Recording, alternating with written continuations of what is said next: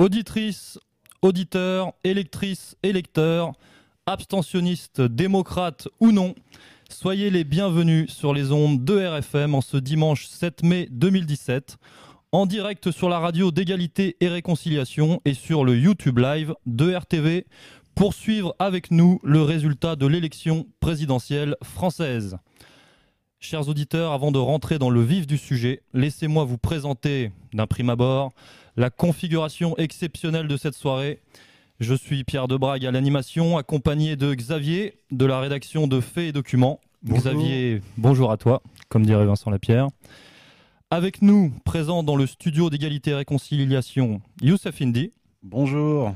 Messieurs, bonjour. Je précise à nos auditeurs que d'autres invités vont nous rejoindre tout au long de la soirée, notamment Alain Soral, Damien Viguier, Félix Niche et d'autres. Nous allons également joindre par téléphone diverses personnalités comme Jacob Cohen, Stéphane Blé et d'autres surprises euh, pas piquées des hannetons pour ainsi dire, pour recueillir les impressions de ces derniers sur les résultats. Et, le fil rouge, le fil rouge comme dans Interville, le commandante de RTV, Vincent Lapierre, en duplex dans Paris, qui sillonne tout Paris à la rencontre des Français. On le retrouvera notamment au QG d'Emmanuel Macron, peut-être à la rencontre de militants frontistes et en fin de soirée certainement à la Rotonde, en compagnie de Jacques Attali, Brigitte Macron et d'autres, en train de déguster une pâte de homard ou de foie gras. Vincent Lapierre d'ailleurs que nous allons retrouver tout de suite pour un messieurs si vous me le permettez. Euh, nous allons l'appeler, appeler tout de suite notre reporter sans frontières. Vincent, est-ce que tu m'entends? Pierre, je t'entends. Eh ben Vincent, où es-tu? Eh bien écoute Pierre, chers invités, chers auditeurs, je me trouve ici euh, à l'esplanade du Louvre où un déploiement policier très impressionnant a été mis en place. Alors euh, une foule également euh, très importante se trouve ici rassemblée pour manifestement euh, fêter la victoire, ce qui semble être une victoire euh, d'Emmanuel Macron. Alors- Alors je vais m'approcher de, je vais m'approcher de, de la queue de gens qui attendent de- avant de rentrer dans l'esplanade pour poser quelques questions. Est-ce que je le fais maintenant, Pierre, ou est-ce qu'on attend euh, que les- que l'émission avance? Quelle est l'ambiance générale? Ah, L'ambiance générale, écoute, euh, je sens une foule plutôt confiante, sûre d'elle-même, rassurée, rassurée d'avoir euh, d'avoir su euh, éviter le pire, éviter l'extrême droite au pouvoir en France. Donc euh, c'est une foule euh, contente. Est-ce que tu as une, euh, un- une interview là précise?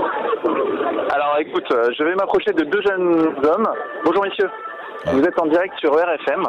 Alors je voudrais vous poser quelques questions. Vous allez assister au... Ah non, non, non. Ah non? Non, vous êtes là en observateur? Euh, oui, non, non, même pas. D'accord, mais euh, vous avez voté ou pas aujourd'hui Non, vous n'avez pas voté. Non, du tout. Et pourquoi? C'est des intérêts pour la politique française Aucune, euh, aucun espoir Ça vous, pour la France. ça vous dérange pas de laisser passer euh, des, des Macron au pouvoir en France? Non. Comme Non ça me dérange pas un Le Pen. Ah, Le Pen, ça vous dérange pas non plus Pour ce que ça me fait, moi. En fait, ça vous en foutez quoi Clairement. Ah, ok, d'accord, c'est intéressant. Merci beaucoup, messieurs. Bonne journée. Bon, comme tu as pu le voir, là, je suis tombé sur deux personnes qui, euh, qui s'en foutaient totalement alors qu'ils sont dans la foule. C'est assez intéressant. Alors, je m'approche d'une- d'un couple. Vas-y, vas-y, vas-y. Bonjour, messieurs, dames. Vous êtes en direct sur E RFM. Alors, madame ne veut pas parler, mais vous, monsieur, je sens que vous allez parler. Dites-moi, alors vous allez assister à, à la victoire de- d'Emmanuel Macron ici, place euh, du Louvre pas, hein, mais Vous espérez on espère rien, oui. Ouais Vous êtes confiant Oui. D'accord. Vous avez- Vous-même, vous avez voté aujourd'hui Oui. D'accord. Donc j'imagine que vous avez voté pour Macron. Bien entendu. Pour quelle raison, dites-moi Parce que quoi qu'il arrive, euh, en face de Le Pen, je voterai toujours contre Le Pen. D'accord. Qui, qui que ce soit en face de Le Pen, vous voterez pour... euh, D'accord. Et pour quelle raison? Pourquoi pas Le Pen? Ouf C'est son histoire, l'histoire de sa famille, c'est impossible pour moi. Ouais. Genre, euh, elle a beau cacher son jeu depuis des années, euh, moi je me laisse berner par cette personne. Qu'est-ce qu'elle ferait Le Pen si elle était au pouvoir, selon vous? Ah, certainement rien du tout de ce qu'elle dit déjà. Ah. Donc elle dit des choses bien. C'est le crime d'arrière-pensée. Vous cherchez un piège, vous non, pas du tout. Pas du tout. Mais vous pensez donc qu'elle a, qu'elle a une arrière-pensée, qu'en fait, derrière son pense beau discours, elle veut rétablir euh, les camps de concentration? Je pense, ouais, je pas jusque-là non plus, mais je pense qu'elle dit euh, réellement ce que les, certaines personnes veulent entendre. C'est comme ça qu'elle a réussi à berner une bonne partie de la population, à mon avis. D'accord. Donc Macron, c'est une bonne nouvelle. Meilleur en tout cas. Meilleure, mais pas forcément bonne pour la France, malgré tout. Parce que c'est quand même dans la continuité de François Hollande. Vous avez aimé les cinq années de François Hollande, vous les avez appréciées? Pas vraiment. D'accord, bah donc c'est contradictoire. Pourquoi ne pas s'abstenir dans ce cas, à la limite Parce que je vous l'ai dit, moi, Le Pen, c'est hors de question. D'accord. Ça passera pas. Ok, bah écoutez, merci beaucoup en tout cas. Bonne, bonne soirée. Donc voilà, Pierre, deux petites interviews, j'en ferai davantage tout à l'heure. Écoute, Donc on l'a vu, hein, des gens qui... Oui. On te remercie euh, d'avoir euh, pris le pouls des citoyens et de la politisation de- des Français. On te rappelle tout à l'heure, effectivement. Euh, bah, écoute, euh, bon courage, à tout à l'heure. À tout à l'heure, bonne émission. Merci. Alors, messieurs, avant de vous donner la parole, euh, et notamment Youssef Indy, parce qu'il me semble que tu, tu parles le premier, Youssef, euh, je me tourne vers toi, Xavier. Xavier, est-ce que tu peux nous faire un topo peut-être sur les premières estimations et, et aussi sur les tout récents Macron Leaks? Alors, c'est deux choses très différentes. Alors, les premières estimations bah, qu'on a sur Internet euh, donnent euh, Macron euh, dans une tranche quand même relativement haute.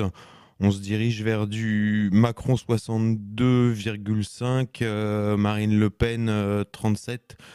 Donc en dessous des 40, largement en dessous des 40% euh, Marine Le Pen et Macron une victoire confortable. Youssef, qu'est-ce que ça t'inspire?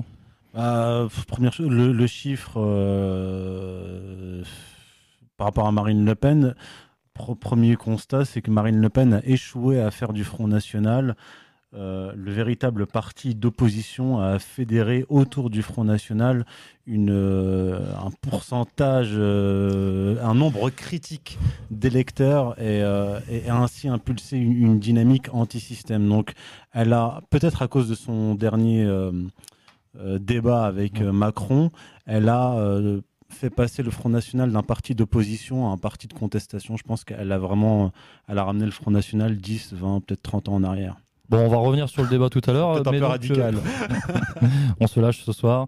Et donc, euh, Xavier, sur les Macron Leaks alors Euh, Que sont les Macron Leaks Alors les Macron Leaks, c'est des hum, un certain 9 gigas de, fichiers internes à la campagne d'Emmanuel Macron qui ont donc fuité sur Internet vendredi soir. Euh, 9 gigas principalement constitués de mails de, de 6 personnes de l'équipe de campagne d'Emmanuel Macron. Euh, alors c'est comme toujours, euh, c'est un peu le coup des fraises de Grouchy, quoi. C'est-à-dire euh, vendredi soir, c'est peut-être un peu tard. Alors euh, ça confirme. euh, alors euh, bon, comme tout le monde, je les ai téléchargés, j'ai regardé un petit peu. Alors c'est énorme en termes de données, avec beaucoup de déchets évidemment, comme dans les, comme souvent dans ce genre de piratage. Ce qu'il en ressort, c'est qu'on voit très bien qu'autour de Macron, son équipe, c'est cette euh, génération qui a fait, euh, euh, cette née en 70, qui a fait Sciences Po à la fin des années 90, au début des, années 2000, et qui, cette génération de techno, de hauts fonctionnaires qui est en train d'arriver, qui est en train de monter, ils sont très unis, et qui ont pour modèle principalement le prof d'économie qu'ils avaient à Sciences Po, c'est-à-dire Dominique Strauss-Kahn, et euh, le président de Sciences Po à l'époque, euh, Richard Descoings. Richard Descoings. Effectivement. Et on voit vraiment que c'est une conjuration qui sont très soudés et que eux pensent euh, pouvoir euh, prendre pleinement le pouvoir après euh, l'élection d'Emmanuel Macron. Alors évidemment, on voit bon leur correspondance par mail. Alors la moitié des mots sont en anglais. Est-ce que tu as fait le call avec Emma Thanks. les, les mails se finissent par bise. Enfin, il y a une, on sent qu'il y a une, une forte proportion euh, d'homosexuels. Euh, ils sont tous libéraux, libertaires. euh, et si vous voulez, c'est ils sortent vraiment d'un moule. C'est-à-dire que l'idéologie qu'ils portent est pour eux une évidence. C'est une foi. Je pense que c'est ce qui les rend extrêmement dangereux. Je pense que ce qui les rend, c'est ce qui les rend extrêmement efficaces, extrêmement performants. On sent une très grande détermination Mhm. euh, à les lire. Euh, c'est très intéressant. Alors, ce qu'on voit aussi euh, dans les Macron Leaks, c'est évidemment comment euh, sont choisies les investitures des gens qu'on va nous présenter comme le renouvellement de la vie politique. Donc, c'est intéressant. Alors, on voit les, les gens qui sont à la manette pour recruter ces nouveaux profils, ce qui vont être forcément les nouveaux députés macronistes, le renouvellement de la vie politique. Donc, c'est Alain Touret, qui est un un socialiste Ratsoc, et puis Jean-Paul Delevoye, ancien, ancien président du Conseil économique, social et environnemental, et puis ancien ministre chiracien, euh, gros franc-maçon, et on voit que l'un recrute à droite et puis l'autre recrute à gauche et on va avoir des profils euh, finalement très sélectionnés. Alors je vais prendre un exemple. Euh, je, dans, dans, les mails, on trouve par exemple une candidature qui est présentée comme un profil intéressant. Donc on peut penser qu'elle va être investie pour une circonscription. Donc quand on tape le nom de la personne que je ne connaissais pas hein, sur Internet, on nous la présente comme une jeune start-upeuse dans le domaine des énergies renouvelables. Et quand on regarde dans le mail, il y a son CV qui est joint. Mmh. Et en fait, on se rend compte qu'elle a été à Sciences Po avec eux, qu'ensuite elle a été assistante parlementaire de Strauss-Kahn, qu'elle a été recrutée au Conseil régional d'Île-de-France et qu'ensuite elle a effectivement créé une start-up dans les énergies renouvelables qui a pour client le Conseil régional d'Île-de-France. Vous voyez, donc ça va être un, espèce de faux renouvellement. Euh, sous contrôle principalement euh, des loges, je pense, en province. Et puis pour ce qui est de Paris, bah, ça va être le, le petit réseau que je viens de vous décrire. Alors, est-ce que ces gens-là représentent finalement les enfants de la génération d'avant? C'est vraiment ça? Euh, C'est à la fois non, parce qu'en en, vérité, c'est un épiphénomène, c'est-à-dire que ils sont ultra minoritaires, ultra marginaux. Pour bien comprendre euh, comment ces réseaux-là se sont structurés, il faut bien se rappeler de la personnalité de Richard Descoings, un peu une folle euh, cocaïnomane avec euh, une double vie, une relation avec le président de la SNCF Guillaume Pépi et tout ça a été décrit et très très bien décrit par, par cette journaliste du Monde dans un livre qui s'appelle Richie. D'ailleurs, la journaliste du Monde a été mise dans un plus ou moins dans un placard après après la publication de ce livre, et on voit vraiment euh, la structuration de, de ces réseaux. Euh, de hauts fonctionnaires euh, sur quelles sont leurs quelle est leur idéologie, quelles sont leurs mœurs et ainsi de suite. Mhm.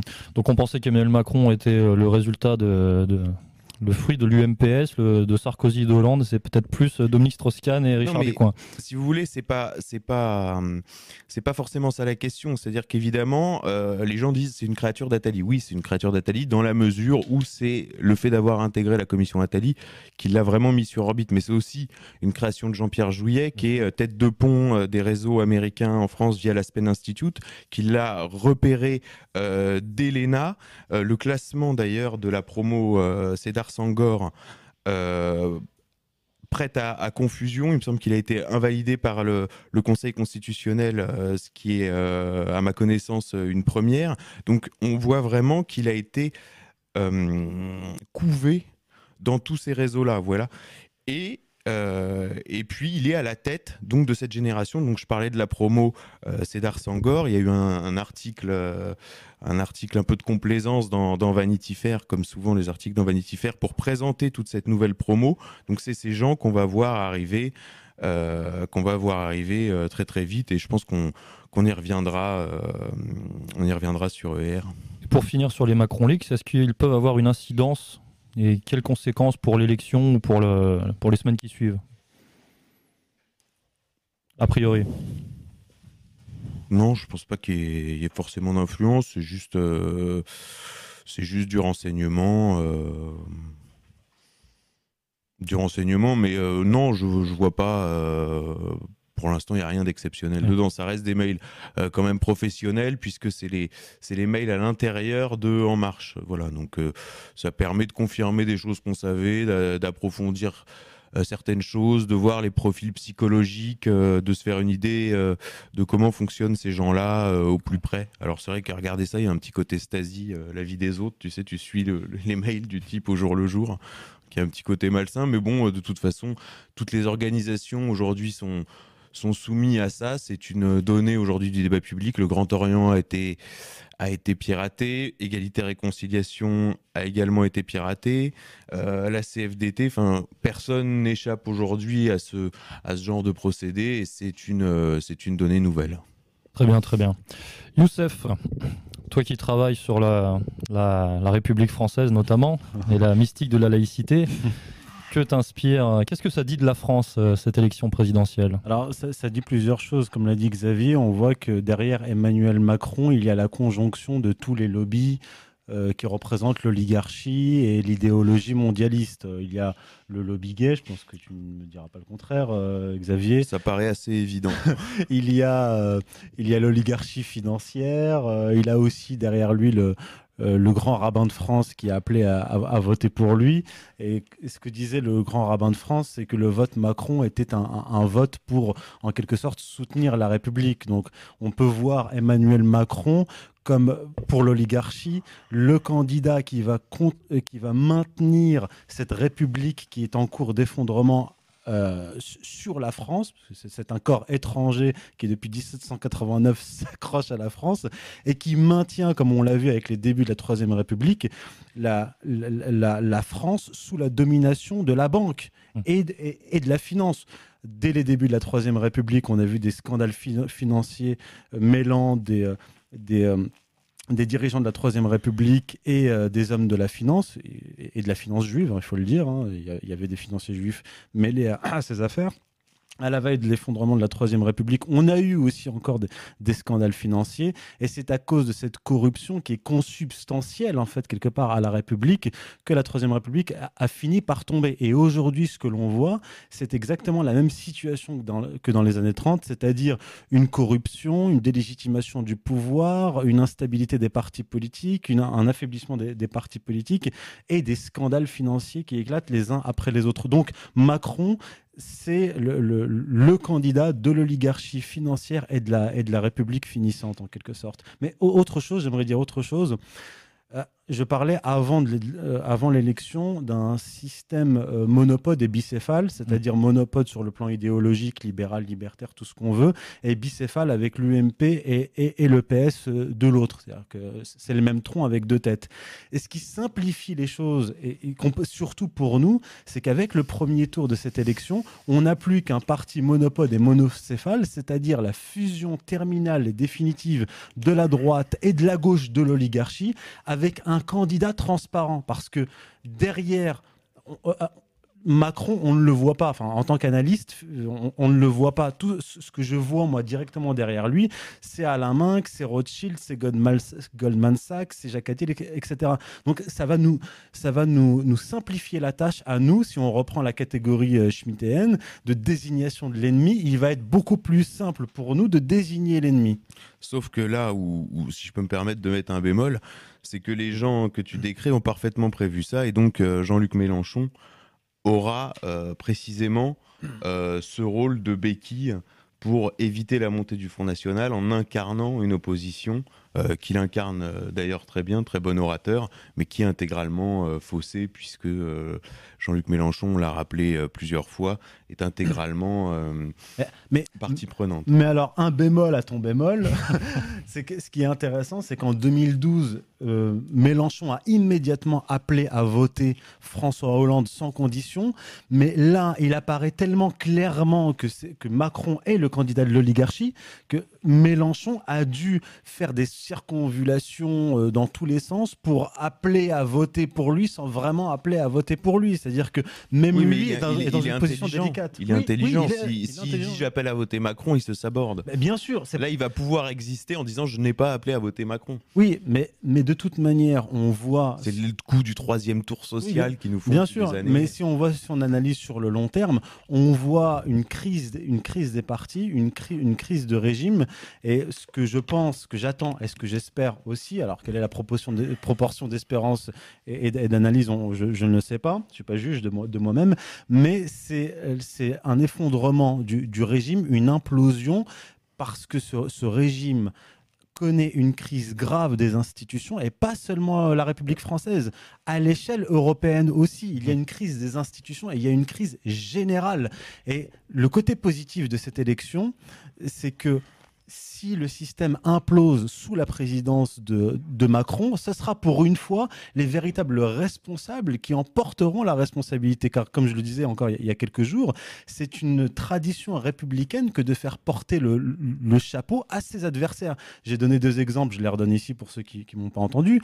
Euh, en, 1792, avril 1792, les Girondins déclarent la guerre à l'Autriche, puis font porter le chapeau à Louis XVI, qu'ils envoient à la guillotine. À la fin des années 30, les, républicains sont responsables de la destruction de leur propre république, et lorsqu'ils déclarent la guerre, et que la débâcle advient à cause d'eux, ils votent les pleins pouvoirs à Pétain. Donc Pétain a, aux yeux de l'histoire, au regard de l'histoire, porté la responsabilité de l'effondrement du régime, de la débâcle, de la défaite, de l'occupation et de la collaboration. Et si Marine Le Pen avait été élue et qu'on avait connu une crise, euh, une débâcle façon 2017-2018, comme je sais pas, un effondrement financier ou une explosion de l'euro, ça aurait été le Front National et Marine Le Pen qui aurait porté la responsabilité. Donc je pense que à la veille d'une implosion, il vaut mieux que ce soit Macron et, son oligarchie, l'oligarchie, qui, qui se prennent tout ça en pleine face. Xavier euh, Jean-Luc Mélenchon justement s'est prononcé et il s'est porté candidat pour être le indirectement pour être le premier ministre d'Emmanuel Macron. Oui, c'est ce qu'il dit. Bon, euh, qu'est-ce que tu veux que je te dise à ça? Bah, il... dit ça, c'est du c'est du bluff, voilà. Mais ce que ce qu'il espère, c'est pouvoir animer une aile euh, une aile gauche du Front républicain où Emmanuel Macron recyclera vraisemblablement euh, l'aile la plus recentrée euh, de l'UMP, euh, une bonne partie du Parti socialiste, et puis et puis à ce moment-là, Emmanuel Macron va avoir un espace politique qui sera celui de Tsipras, de Podemos, de tout ça. Alors cela dit, je pense que malgré tout, la problématique de l'immigration en France est telle que je pense que hum, elle, pose un frein à ce genre de populisme d'extrême gauche. Euh, mais bon, euh, lui, il est valable, il va être à la tête d'une vraie force politique, euh, il va vraiment exister. De là à devenir Premier ministre, ça me semble, ça me semble quand même compliqué. Alors, qui pourrait être Premier ministre d'Emmanuel Macron? On a des pistes déjà Je sais que les noms de François Bayrou ou Parisot même ont été évoqués. Bah, Laurence Parisot, apparemment, c'était vraiment du sérieux. Puis comme elle comme elle s'en est vantée trop tôt dans la presse, ça, ça, ça, capote un peu. Je pense que pour comme ça va être un gouvernement de symboles, il euh, faut que ce soit une femme. Euh, Christine Lagarde parle anglais parce que c'est faut bien comprendre que euh, c'est fini les, les, hommes politiques français euh, qui parlaient pas anglais qu'on a eu jusqu'à jusqu'à Nicolas Sarkozy ou même Hollande, hein. même Hollande là, là, ils sont tous anglophones parfaitement donc c'est voilà on est dedans et ça va être non pourquoi pas Christine Lagarde je sais pas du tout en vérité personne ne sait voilà mais bon Ok, bon, on va voir ça, on va suivre ça dans les semaines qui viennent. Euh, messieurs, le débat de cette semaine, le débat de l'entre-deux tours, a-t-il pesé d'après vous dans cette élection?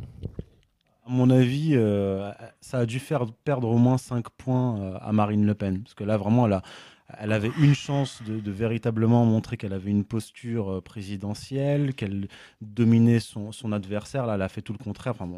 Ça a été analysé des dizaines de fois, je ne vais pas revenir là-dessus, mais euh, la catastrophe de, ce débat a fait perdre au moins. Alors j'avais dit il y a deux semaines, euh, lors de la soirée électorale, que si elle fait 40%, là déjà, elle est bien, elle, aura beaucoup de chance si elle atteint les 40%. Et je pense qu'elle aurait pu les atteindre euh, si elle n'avait pas commis cette erreur monumentale. Enfin, catastrophe. Et là, elle est en train de le payer en, quelque sorte. Mais il y a au-delà de, de, cela, sa position, euh, sa stratégie euh, vis-à-vis de Macron a été catastrophique, mais Alain Soral a, déjà exposé ça mhm, bien sûr. trois jours. Xavier, le débat t'a inspiré? Bah, le débat, c'est compliqué parce que euh, il aurait fallu qu'elle le montre tel qu'il est et c'est lui qui l'a montré tel qu'elle est, quoi. Et, je pense que tout le monde a pu constater ce qu'on appelle un naufrage. Alors, est-ce que est-ce qu'au bout d'un moment, elle n'a pas été en manque de nicotine? Est-ce que c'est pas tout simplement des, des, choses aussi simples? Euh, Elle n'avait pas l'air d'être elle-même. Voilà, puis, et puis au bout d'un moment, elle s'est enfin, elle s'est adressée à. Comme si elle s'adressait à sa base militante, alors que c'est le moment où il faut, il faut élargir. Euh, enfin bref, je pense que tout le monde a à peu près vu la même chose. Oui, bien sûr, bien sûr. Quelque chose qui m'a frappé pendant ce débat, euh, d'un point de vue formel, c'était le, mimétisme d'Emmanuel Macron avec le Sarkozy de 2007. J'ai vraiment eu l'impression de le retrouver dans les postures c'est parce qu'ils doivent prendre les mêmes, les mêmes produits, euh, Valls, euh, Sarkozy. Je pensais que c'était les mêmes coachs euh, de communication. non, c'est une histoire de. même un coach. non, mais c'est les mêmes On parle de compléments alimentaires, bien sûr. oui, voilà. Oui, c'est du, du quinoa. Oui, voilà, les mêmes plantes. alors, Emmanuel Macron, qui s'est revendiqué dans le débat, mais il l'avait fait auparavant, qui s'est revendiqué gaulo-mitterrandien. Est-ce que ça vous a marqué? Est-ce que ça bah, vous a choqué? Ça, c'est intéressant parce que c'est une, c'est une formule de, de Védrine qui euh, qui fait mouche. Qui non, mais bon, qui désigne la politique étrangère euh, de la France telle que les l'ont réécrit les, les, les Mitterrandiens, c'est-à-dire comment les Mitterrandiens se sont inscrits après Mmh. après coup dans la dans la continuité de De Gaulle. Puisqu'on Alors se rappelle que, que Mitterrand est allé en, en, En Irak, Irak. En, en 91 euh, sans problème. Donc Gaulo-Mitterrandien, c'est déjà un habile langage. Mais bon, la fo- la- ce qui est intéressant, c'est que la formule est de Védrine, qui était plutôt euh, le tenant d'une ligne traditionnelle Pro-arabe. Quai d'Orsay, jugée pro-arabe Ouais. par les sionistes, mais Ouais. qu'on peut aussi considérer tout simplement comme équilibrée et qui a à peu près tenu. euh. D'ailleurs, Chirac, on pourrait presque dire plutôt gaulo-chiracienne que Oui, oui. gaulo-mitterrandienne. Et alors, ce qui est intéressant, c'est que euh, Védrine a animé pendant, euh, pendant la campagne des, des espèces de collectifs, des réunions, ainsi de suite, qui ont débouché sur un soutien à Macron. Et ce qui est intéressant, c'est que euh, on voit des gens comme Villepin, des gens Mhm. comme Védrine euh, rejoindre Macron, alors qu'on les avait connus dans des dans des hum, prises de position beaucoup plus beaucoup plus courageuses, qui Mhm. nous avaient habitués à mieux. Et là, on- aussi. et là, on peut, on peut se poser Oui. vraiment une question, c'est la, la question de comment les gens sont tenus. C'est-à-dire pourquoi les gens apportent leur ralliement à, à, à Emmanuel Macron alors que c'est pas du tout une évidence et qu'à la limite ils auraient pas besoin de le faire. Si Marie-France Garot apporte son soutien à Marine Le Pen, pourquoi pas de Dominique de Villepin qui a dit non aux États-Unis en, en Irak Ouais, ouais. en 2003, il peut bien dire non à Emmanuel Macron. Ouais. Pourquoi? Parce que tous ces gens-là sont tenus clairement par des affaires de vie privée qui relèvent de la vie privée. Et il faut comprendre que pendant cette campagne, euh, la personne chargée de la communication d'Emmanuel Macron, qui s'appelle Michel Marchand, est la personne qui alimente Closer, qui alimente Voici, qui alimente Gala, qui alimente Paris Match. Et ça, ça pose quand même un vrai problème quand on voit toutes les unes de journaux qui ont été faites, qui ont été produites pour nous vendre, avec des photos retouchées en plus, hein, pour nous vendre le couple Macron, et qu'on sait que les mêmes qui produisent ces unes-là sont les mêmes qui ont balancé tous les dossiers sur euh, Fillon, euh, son attaché parlementaire qui avait oublié son bracelet dans la chambre, ainsi de suite, euh, qu'on sorti l'homosexualité de Philippot, qu'on sorti les photos de Marine Le Pen en maillot de bain. On se dit qu'il y a un vrai, vrai, vrai problème et on peut se demander si dans l'opération Macron, il n'y a pas eu une opération de chantage massif sur la classe politique quant à des affaires de mœurs. Qu'est-ce que vous avez pensé aussi également du ralliement de Nicolas Dupont-Aignan durant cet entre-deux tours? Est-ce que ça a pesé Ah, Ça a pesé Ça aurait pu. 4,7 quoi. Mais ça, ça, ça aurait pu peser si Marine Le Pen avait, euh, avait réussi aussi son, son débat. Mais là où c'est plus intéressant sur le long terme, beaucoup de gens l'ont dit, c'est que euh, Nicolas Dupont-Aignan a fait sauter une digue et il a apporté une, une sorte, on peut dire une certaine valeur ajoutée euh, gaulienne et euh, irréprochable. L'autre jour, j'a- j'avais commenté le commentaire d'Asselineau qui disait euh, euh, Nicolas Dupont-Aignan est passé à l'extrême droite. Non, en fait, c'est le contraire. C'est que si on voit la sociologie électorale du Front National depuis une dizaine d'années, on voit que c'est passé du bastion, euh, donc euh, l'est de la France à forte population immigrée, à, au centre de la France, qui est euh, le bastion historique de la Révolution française et de la gauche. Donc en fait, le, Front National a basculé vers le centre de gravité républicain et le ralliement de Nicolas Dupont- Dupont-Aignan ne signifie pas son basculement à lui vers euh, l'extrême droite, mais plutôt le basculement définitif du Front National vers le républicanisme. C'est comme ça qu'il faut voir les choses en fait. C'est vrai que durant cette campagne, on a notamment euh, pas mal parlé du géographe euh, Julie, c'est ça Oui, oui, Gulli, Gulli, oui. euh, qui, qui évoque le fait qu'il y aurait effectivement deux France, hein, c'est ça Mhm. Et, la France urbaine, périurbaine, et etc. etc. Est-ce que c'est est -ce c'est une analyse correcte d'après toi? Euh, alors, je ne suis, pas géographe ni même sociologue, mais euh, ça se recoupe si on reprend euh, la sociologie de, de longue durée.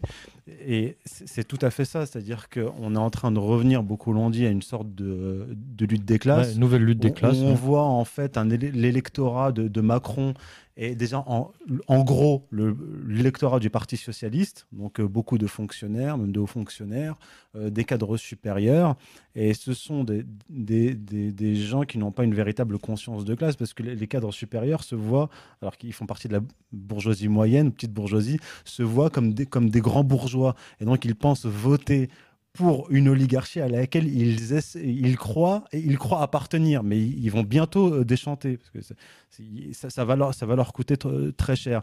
Autre chose, oui, alors il y a les deux France, il y a la France périphérique, donc éloignée des villes qui votent pour euh, Marine Le Pen, mais aussi la France euh, historiquement industriel qui a été désindustrialisé. Ceux qui ont perdu leur emploi, euh, les paysans, les agriculteurs, surtout les paysans, votent, votent, pour Marine Le Pen. Et on a vu, j'avais dit euh, ici il y a deux semaines que la, la, progression de Mélenchon devait correspondre à une captation de sa part d'une partie de l'électorat ouvrier de, euh, Marine Le Pen. Ça a été confirmé, j'ai pu voir les cartes ces, derniers jours, mais ce n'est pas tout à fait la même catégorie ouvrière. Ce sont des ouvriers qui n'ont pas perdu leur emploi et qui, qui ne sont pas dans, des zones où la désindustrialisation a été la, plus violente. Donc on a quand même un électorat de Mélenchon qui est massivement euh, fonctionnaire, donc des gens dont euh, l'emploi n'est pas menacé, comme les électeurs du, Parti socialiste. Et donc les électeurs du Front National, sont, ce sont les premières victimes de la mondialisation, de la globalisation économique et de, de, l'action à long terme de cette oligarchie qui vient de prendre le pouvoir. Définitivement, mais temporairement. Si... Tout dépend du point de vue. Tout dépend du point de vue. Si on est optimiste, c'est temporaire. Définitivement ou temporairement. Alors, on va continuer dans la sociologie électorale. Euh, que penser justement des électeurs de, Mélenchon? Est-ce que se, sont-ils, se seront-ils ce soir abstenus en majorité? Se seront-ils reportés euh, pour Macron? Certains auront-ils franchi le pas de, voter Marine? Est-ce qu'on a des estimations là-dessus? Non, il n'y a pas d'estimation, mais je pense que ce sera certainement euh, euh, aux alentours de deux tiers abstention ou nul, et puis enfin un tiers, un tiers, un tiers quoi, un tiers abstention, un tiers mélange Macron, un tiers Marine Le Pen. Un tiers Marine Le Pen, c'est beaucoup quand même. Non, c'est 15, euh, ce que j'ai vu, c'est 15% d'électorat de Mélenchon il y a quelques jours allez voter pour Marine Le Pen. Il y a un tiers et un tiers de vote blanc et un tiers d'abstention. Donc on voit que la, posture de, Mélenchon est une posture qui est difficilement tenable, puisque mhm. le gros de son, de son, électorat ne veut pas de Macron. Donc il y a un, vote d'adhésion à Macron qui est très faible, et ça va se ressentir lors des législatives. De toute manière, euh, Macron ne pourra avoir de majorité qu'en faisant des traficotages, en faisant passer des types de droite et du, et du, et, du PS dans son camp, mais il n'aura pas d'assises sociologiques importantes. C'est ce que dit euh, Ruffin de Nuit debout, dans un article du Monde qui a été relayé, je crois, sur le site. Qui va peut-être jouer un rôle dans les années à venir. Où il dit Emmanuel Macron est haï et il suffit d'aller sur les marchés, de discuter avec les gens. Les gens trouvent extrêmement bizarre cette, euh, cette relation avec Brigitte, trouvent extrêmement bizarre sa façon de se comporter. Il est, c'est vrai qu'il est, il est arrogant. Euh, il y, a, y, a, y, a, quelque chose qui, c'est, il fallait vraiment que, que Marine Le Pen euh, se laisse apparaître euh, comme un repoussoir pour euh, lui assurer une telle victoire. Donc, euh, avant mon départ, peut-être un petit peu de prospective, c'est que compte tenu du contexte politique, économique, français, européen, et compte tenu de la faible assise politique de Macron, on, peut prévoir que, que, Macron ne terminera pas son mandat et que ça, ça risque de se, de se terminer très mal pour le système politique français et pour Macron. Je ne le vois pas arriver jusqu'en 2020. Alors, on voyait pas Hollande terminer son mandat, il, il est arrivé au bout, hein, en tirant la langue. Vas-y Xavier, vas-y. Non, non, nous, enfin, c'est confirmé que Magic System animera la, soirée euh, d'Emmanuel Macron. Ah, une info de, de, une info de première main. Un gaou à l'Elysée.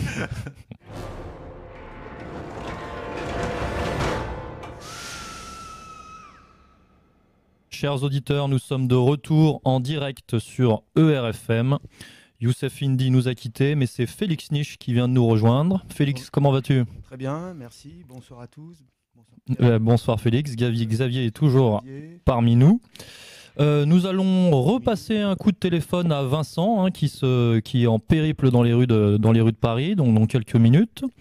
Félix, alors, un dernier râle électoral, c'est le titre de ton dernier article publié sur le site. Qu'est-ce que tu peux nous dire bah, Que je suis moins déprimé qu'au premier tour. Uh-huh.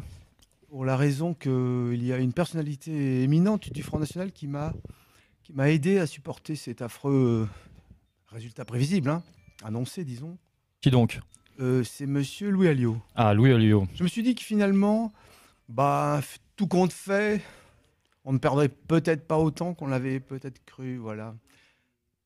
Je suis même allé un peu voter à contre-coeur. oui, franchement. Hmm. J'exagère un peu, mais il m'a vraiment remis les pendules à l'heure. Ouais.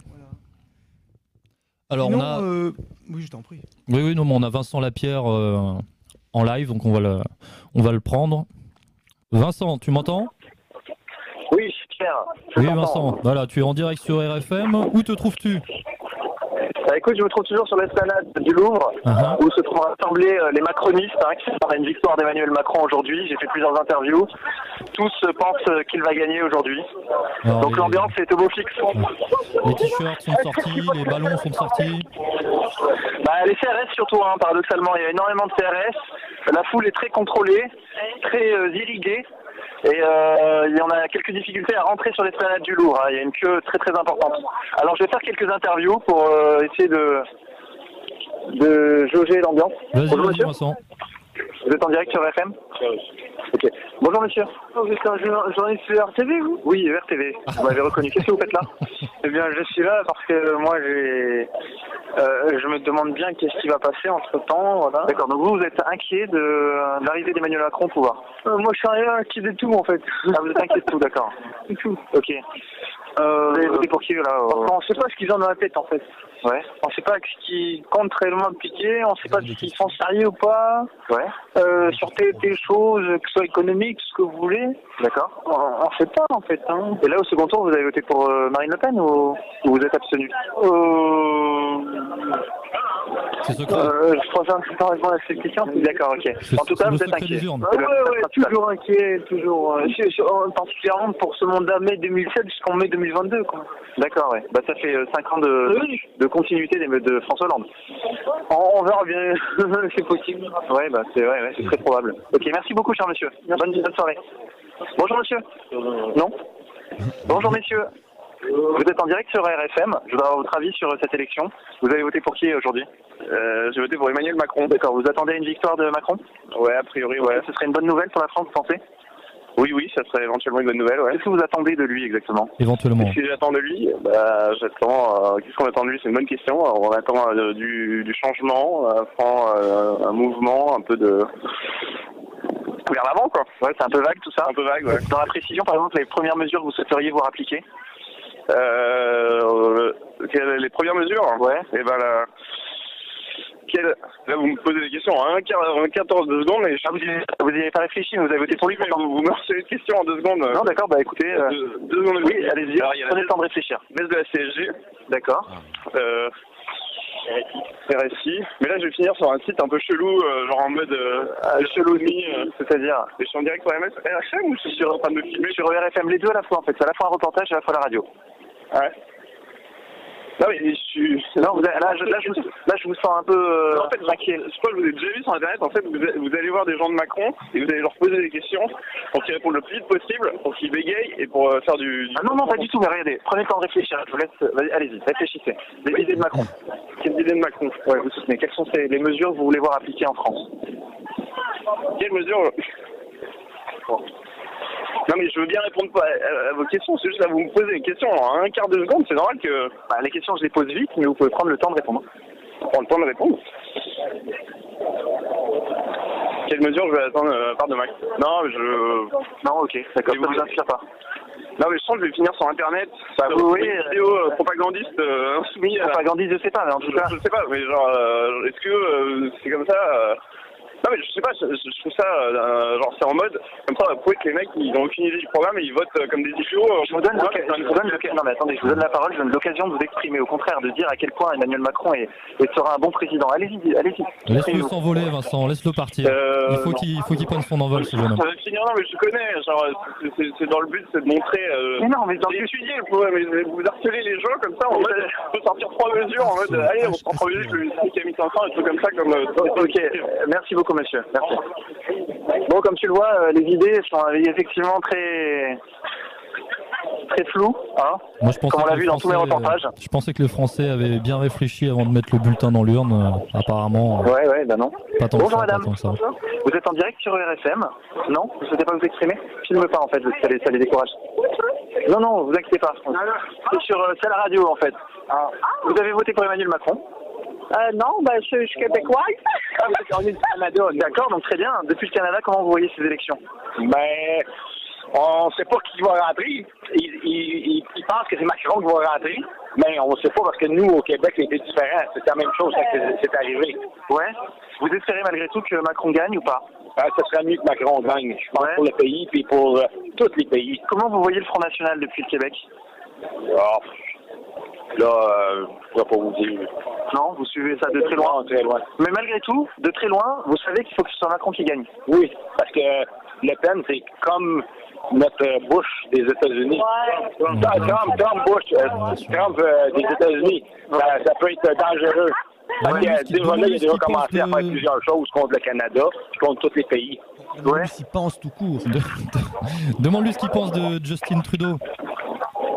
Ben non, ben non, je pense pas télévision. C'est quelle Merci, comment c'est ERFM C'est une euh, chaîne sur Internet, une euh, radio, une web radio. Vas-y, Voilà. En tout cas, merci beaucoup. Merci beaucoup. Voilà, Pierre, euh, là, j'ai... Il y, a, il y a énormément de monde. Je pourrais faire des interviews pendant une heure, là, si tu le souhaitais. Non, bah, écoute, Vincent, on te remercie. On va te reprendre tout à l'heure. Est-ce que, est-ce que des médias sont présents aussi? Euh, ouais, ouais, il y a beaucoup de médias, beaucoup de caméras. Est-ce que tu pourrais- a- est-ce- que est-ce qu'on pourrait te lancer un défi Est-ce que tu pourrais interviewer Ruth Elkrieff ce soir? Rutel Kriev, tu penses que je vais arriver à la trouver? Bah, Il y écoute, a c'est le énormément de défi. monde, hein. Ah ouais, bah écoute, je vais essayer, ouais. Je vais essayer, tiens, c'est une bonne idée, ça. mélange à la masse. Ok, À mon avis, elle sera plutôt du côté des VIP, ouais. Ok, bah, on Ok, merci. Pierre. Ok, À tout à l'heure. ok, à tout à l'heure. De retour euh, dans les studios d'égalité et réconciliation. Alors, euh, oui, oui, oui, qu'est-ce que. Que, que vous, Félix, que vous inspire le niveau de politisation des macronistes? Le niveau de. Même le QI m'inspire des pensées plutôt basses. Mais je suis un peu inquiet pour la sécurité de notre camarade Vincent, parce qu'il il va, il va en plein milieu des, des, des, macronistes. Bon, encore, les, les macronistes ont l'air tellement débiles qu'ils en, ils en deviennent pacifiques, je pense, mais euh, ça va se savoir, ça, qu'il est parti là-bas. Oui, bah, ça va se savoir, mais Une bande de petits. ça changera pas grand-chose. J'espère qu'il est pas seul, quoi, c'est ce que je veux dire. Parle bien devant le micro, Félix. Félix, j'ai une question pour toi. Ah. Toi qui es l'auteur de l'ouvrage Ex-France. Entrons-nous ce soir de plein pied dans l'ex-France Oui, c'est une, une très bonne remarque. Euh, Je pense que là, oui, euh, définitivement, ça porte une signature parce que on était à bout avec Hollande, là, cinq ans de Hollande. Cinq ans de Bataclan, de terrasse, de Nice, de guerre, euh, tous azimuts, de Daesh. Cinq ans de loi travail, de loi Macron. euh, cinq ans de- d'enfoncement. euh, Mhm. Chômage, insécurité, chômage, euh, terrorisme, une, une énumération que tout le monde connaît. progressisme sociétal Et là, euh, ce qui va se passer, c'est à minima la continuation, euh, la continuation de la même euh, décadence, de la même mise au tombeau. Mais moi, je pense que ce sera plus qu'une continuation, ça ne peut être qu'une aggravation. Euh, car il la, la quantité finit par se transformer en qualité, et je pense que Macron, euh, qui est sous influence, n'a pas d'autre choix que d'accélérer toutes ces mesures. D'ailleurs, c'est ce qu'il prévoit. Ah bah, D'ailleurs, une aggravation ou une accélération? Toi qui es un peu marxiste quand même. Oui, bah, Est-ce que c'est une accélération du processus capitalistique capitalistique, euh, je dirais au contraire, puisque le, capitalisme est en train de se métamorphoser en autre chose que le capitalisme, c'est-à-dire en barbarie, à l'état pur, ou même la, la création de marchandises, ou même la, le- minimum de, de progrès scientifique et industriel est en train de régresser, et que la grande bourgeoisie a fait place à la mafia. Le grand capital, euh, c'est presque une communauté euh, de mafieux. Donc euh, on est dans un autre monde et on va précipiter. D'ailleurs, Macron, c'est une rupture ouais, à cet égard. C'est réellement une rupture. Parce que c'est c'est ce qui m'avait frappé lors du débat avec euh, Marine. hein. C'est qu'il était comme, dirais-je, Alain l'appelle un golem, vous voyez, et on pourrait sentir qu'il était totalement euh, sous influence.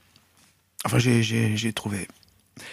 Les journalistes aussi étaient tétanisés. C'est des propos que m'a tenu un, ami qui est un ésotérique campagnard, que, qui veut pas que je, le cite. C'est un grand artiste qui vit réellement dans le monde pneumatique, disons, dans le, dans le, monde subtil, et qui a trouvé que ce débat, il était très étrange. Parce qu'il a. Marine Le Pen n'a pas fait ce, qu'elle aurait dû faire. Mhm. Et Macron euh, et les journalistes avaient une attitude. Euh, enfin, lui, pour lui, c'est presque un acte de magie noire, mais au sens élevé du mot. Je ne sais pas si c'est un acte de magie noire, mais il est certain que nous sommes dans une coïncidence de deux plans. Hein, le plan horizontal, euh, dont on parle, le capitalisme, et le plan vertical, il y a franchement un basculement qui est en train de s'opérer, bon, qui est déjà opéré, mais comme il y avait un minimum de résistance en face, c'est presque, oui, une, ex-France, parce que la France, pour moi, c'est c'est pas le peuple élu, c'est le pays élu. Je pense que Jeanne d'Arc l'a prouvé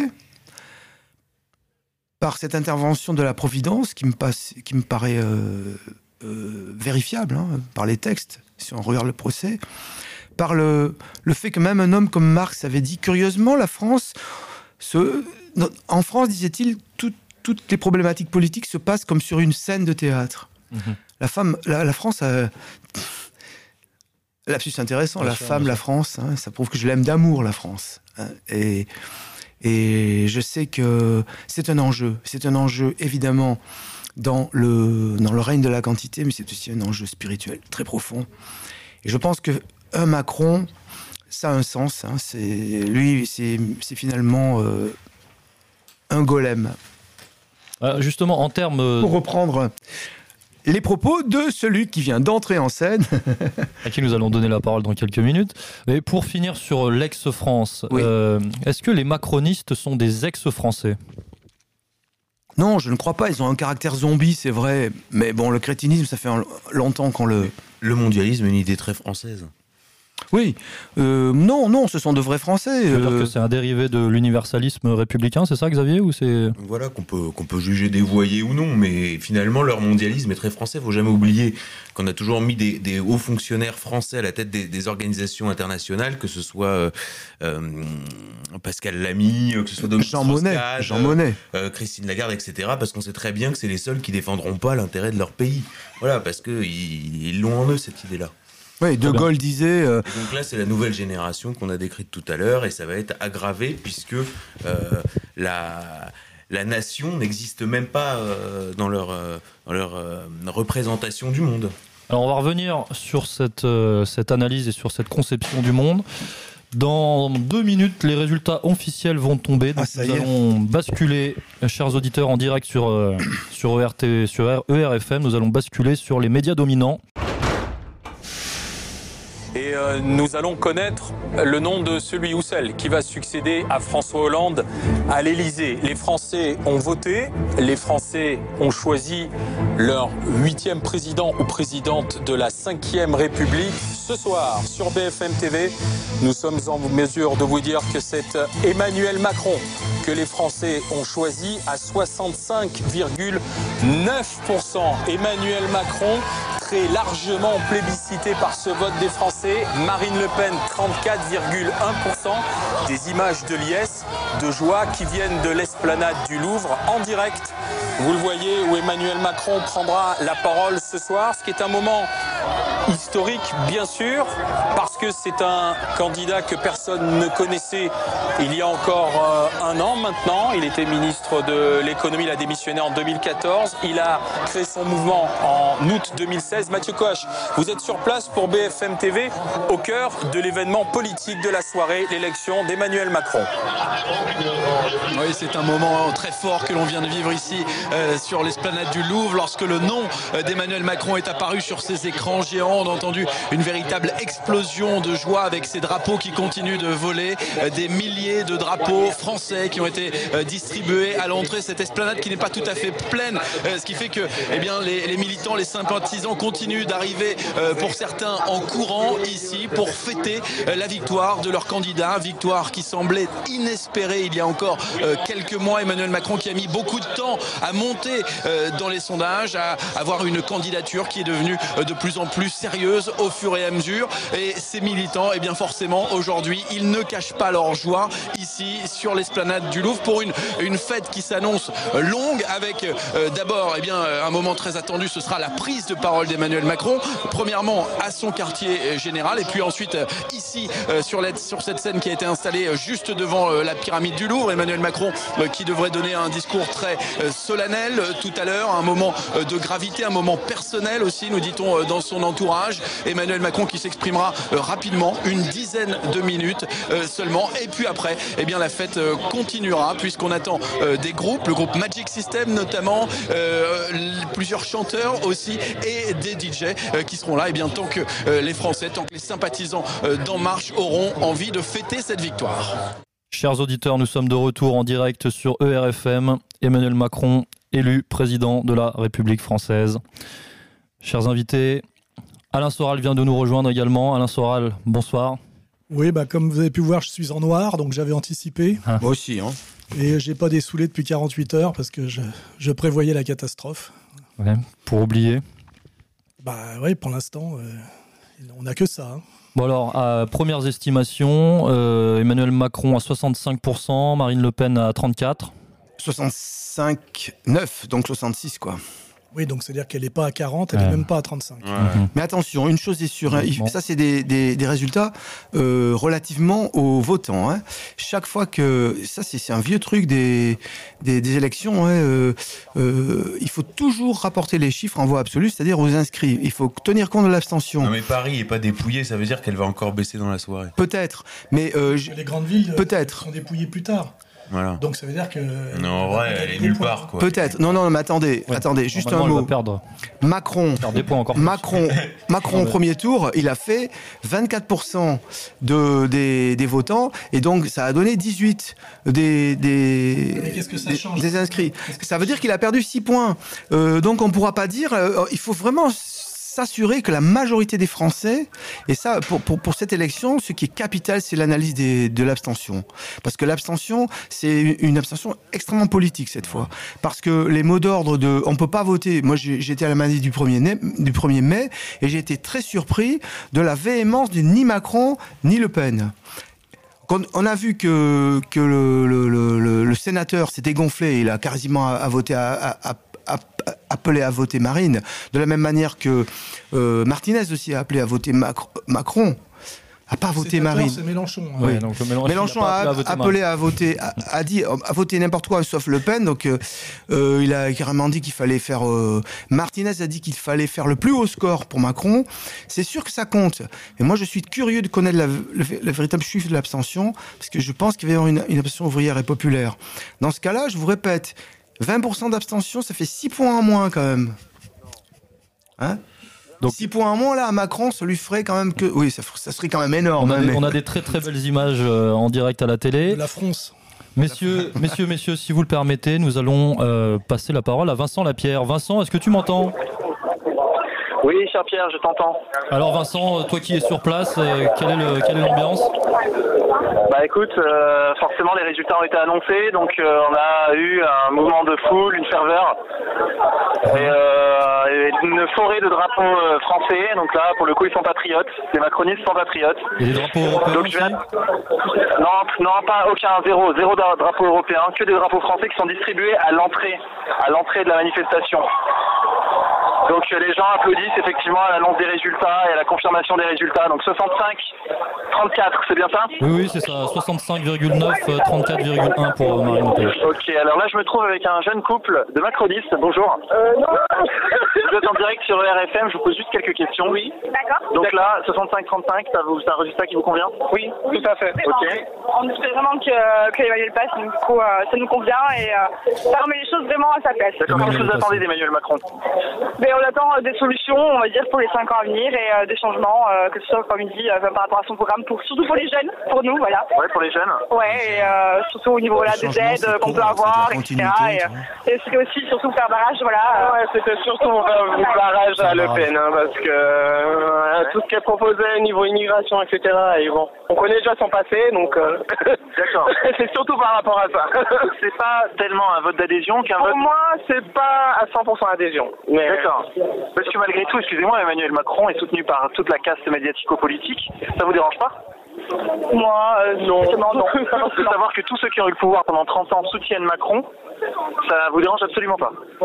Non, non. Non, pas ça, moi, que de voir euh, justement l'inverse, euh, avec un soutien plus à Marine Le Pen. Non, Marine Le Pen, Ma- Marine Le Pen n'a jamais eu le pouvoir. Comment vous pouvez dire que ce qu'elle ferait serait négatif pour la France?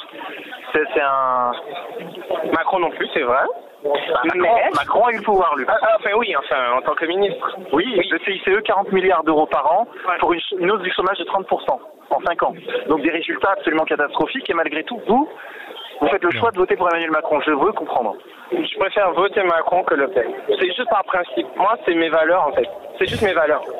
Le Pen, euh, concrètement, euh, faut arrêter. euh, elle a essayé de dé- dédiaboliser le FN, etc. Mais ça reste toujours la même personne au fond. Euh, elle dit pas mal de choses.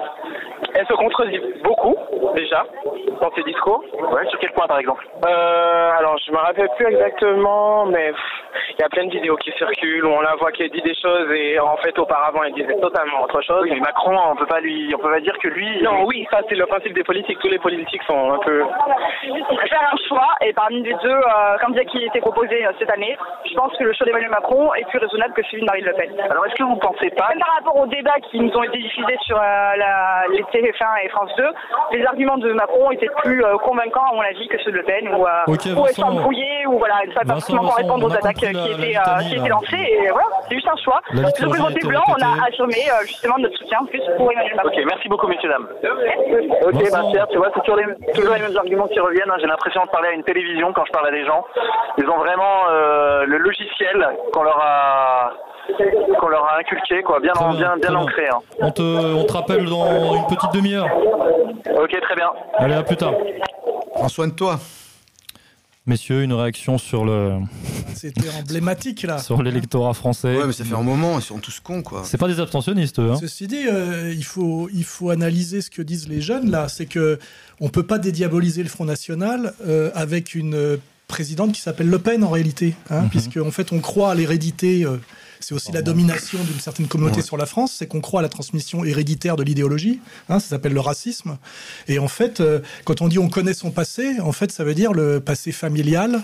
Et effectivement, il faut se poser la question de savoir un parti qui veut se dédiaboliser et qui a l'obligation de se dédiaboliser, mais dont la- le président, la présidente porte le nom du, fondateur. Et ce, repoussoir qui est le nom Le Pen suffit pour des abrutis des jeunes avec le système de, de- médias ultra puissant pour faire que c'est un vote, euh, on va dire pavlovien, hein, euh, sans argumentaire, mais que ça suffit pour qu'un inconnu, un nobody et un type qui est qui est une fabrication, bah, gagne. C'est-à-dire, euh, voilà, on a, c'est un peu comme des piafs avec un épouvantail, quoi. Donc là, il faut vraiment réfléchir à comment, euh, comment dirais-je, un parti qui incarne vraiment une alternative politique sérieuse et de gestion peut gagner face au système euh, euh, par- par- malgré la diabolisation. Soit fait qu'il soit absolument pas diabolisable, alors ça peut être par exemple Dupont-Aignan, soit il faut être dans une radicalité, radicalité encore plus grande et être dans un, dans un processus, je dirais presque révolutionnaire, quoi, mais, mais dans l'entre-deux qui est le- la, la situation du, du front, hein, c'est-à-dire le politiquement incorrect, correct et réciproquement, eh ben, ça fait 35 et je pense que ça ne fera jamais plus de 35. Hein. Euh, c'est, euh, voilà, c'est le maxi. Alors justement, euh, comprendre l'Empire, c'était contre euh, demain la gouvernance globale ou la révolte des nations. Apparemment, ce soir, c'est la gouvernance globale. Oui, oui. Oui, parce que Marine, Marine et le Front National, c'est pas seulement la nation pour les gens. C'est une nation entachée d'antirépublicanisme, de pétainisme, de collaboration, de, comment s'appelle, de colonialisme, etc., etc. Et euh, on voit bien le paradoxe énorme, c'est que le programme réellement, on va dire, gaulien pour le, en, tant que programme, c'est celui de Marine Le Pen, et pourtant ses opposants prétendent la combattre à mort au nom du gaullisme. Hein C'est-à-dire que là, on a quand même euh, euh, beau jeu pour le système, effectivement, de, systématiquement pointer du doigt euh, le passé, le père fondateur, les collaborateurs, etc., etc. Donc là, il y a un vrai problème, c'est que soit le Front National assume d'être un parti révolutionnaire de rupture totale et remet en question tous les fondamentaux de, comment dirais-je de l'idéologie dominante et du politiquement correct, hein, jusqu'au révisionnisme historique.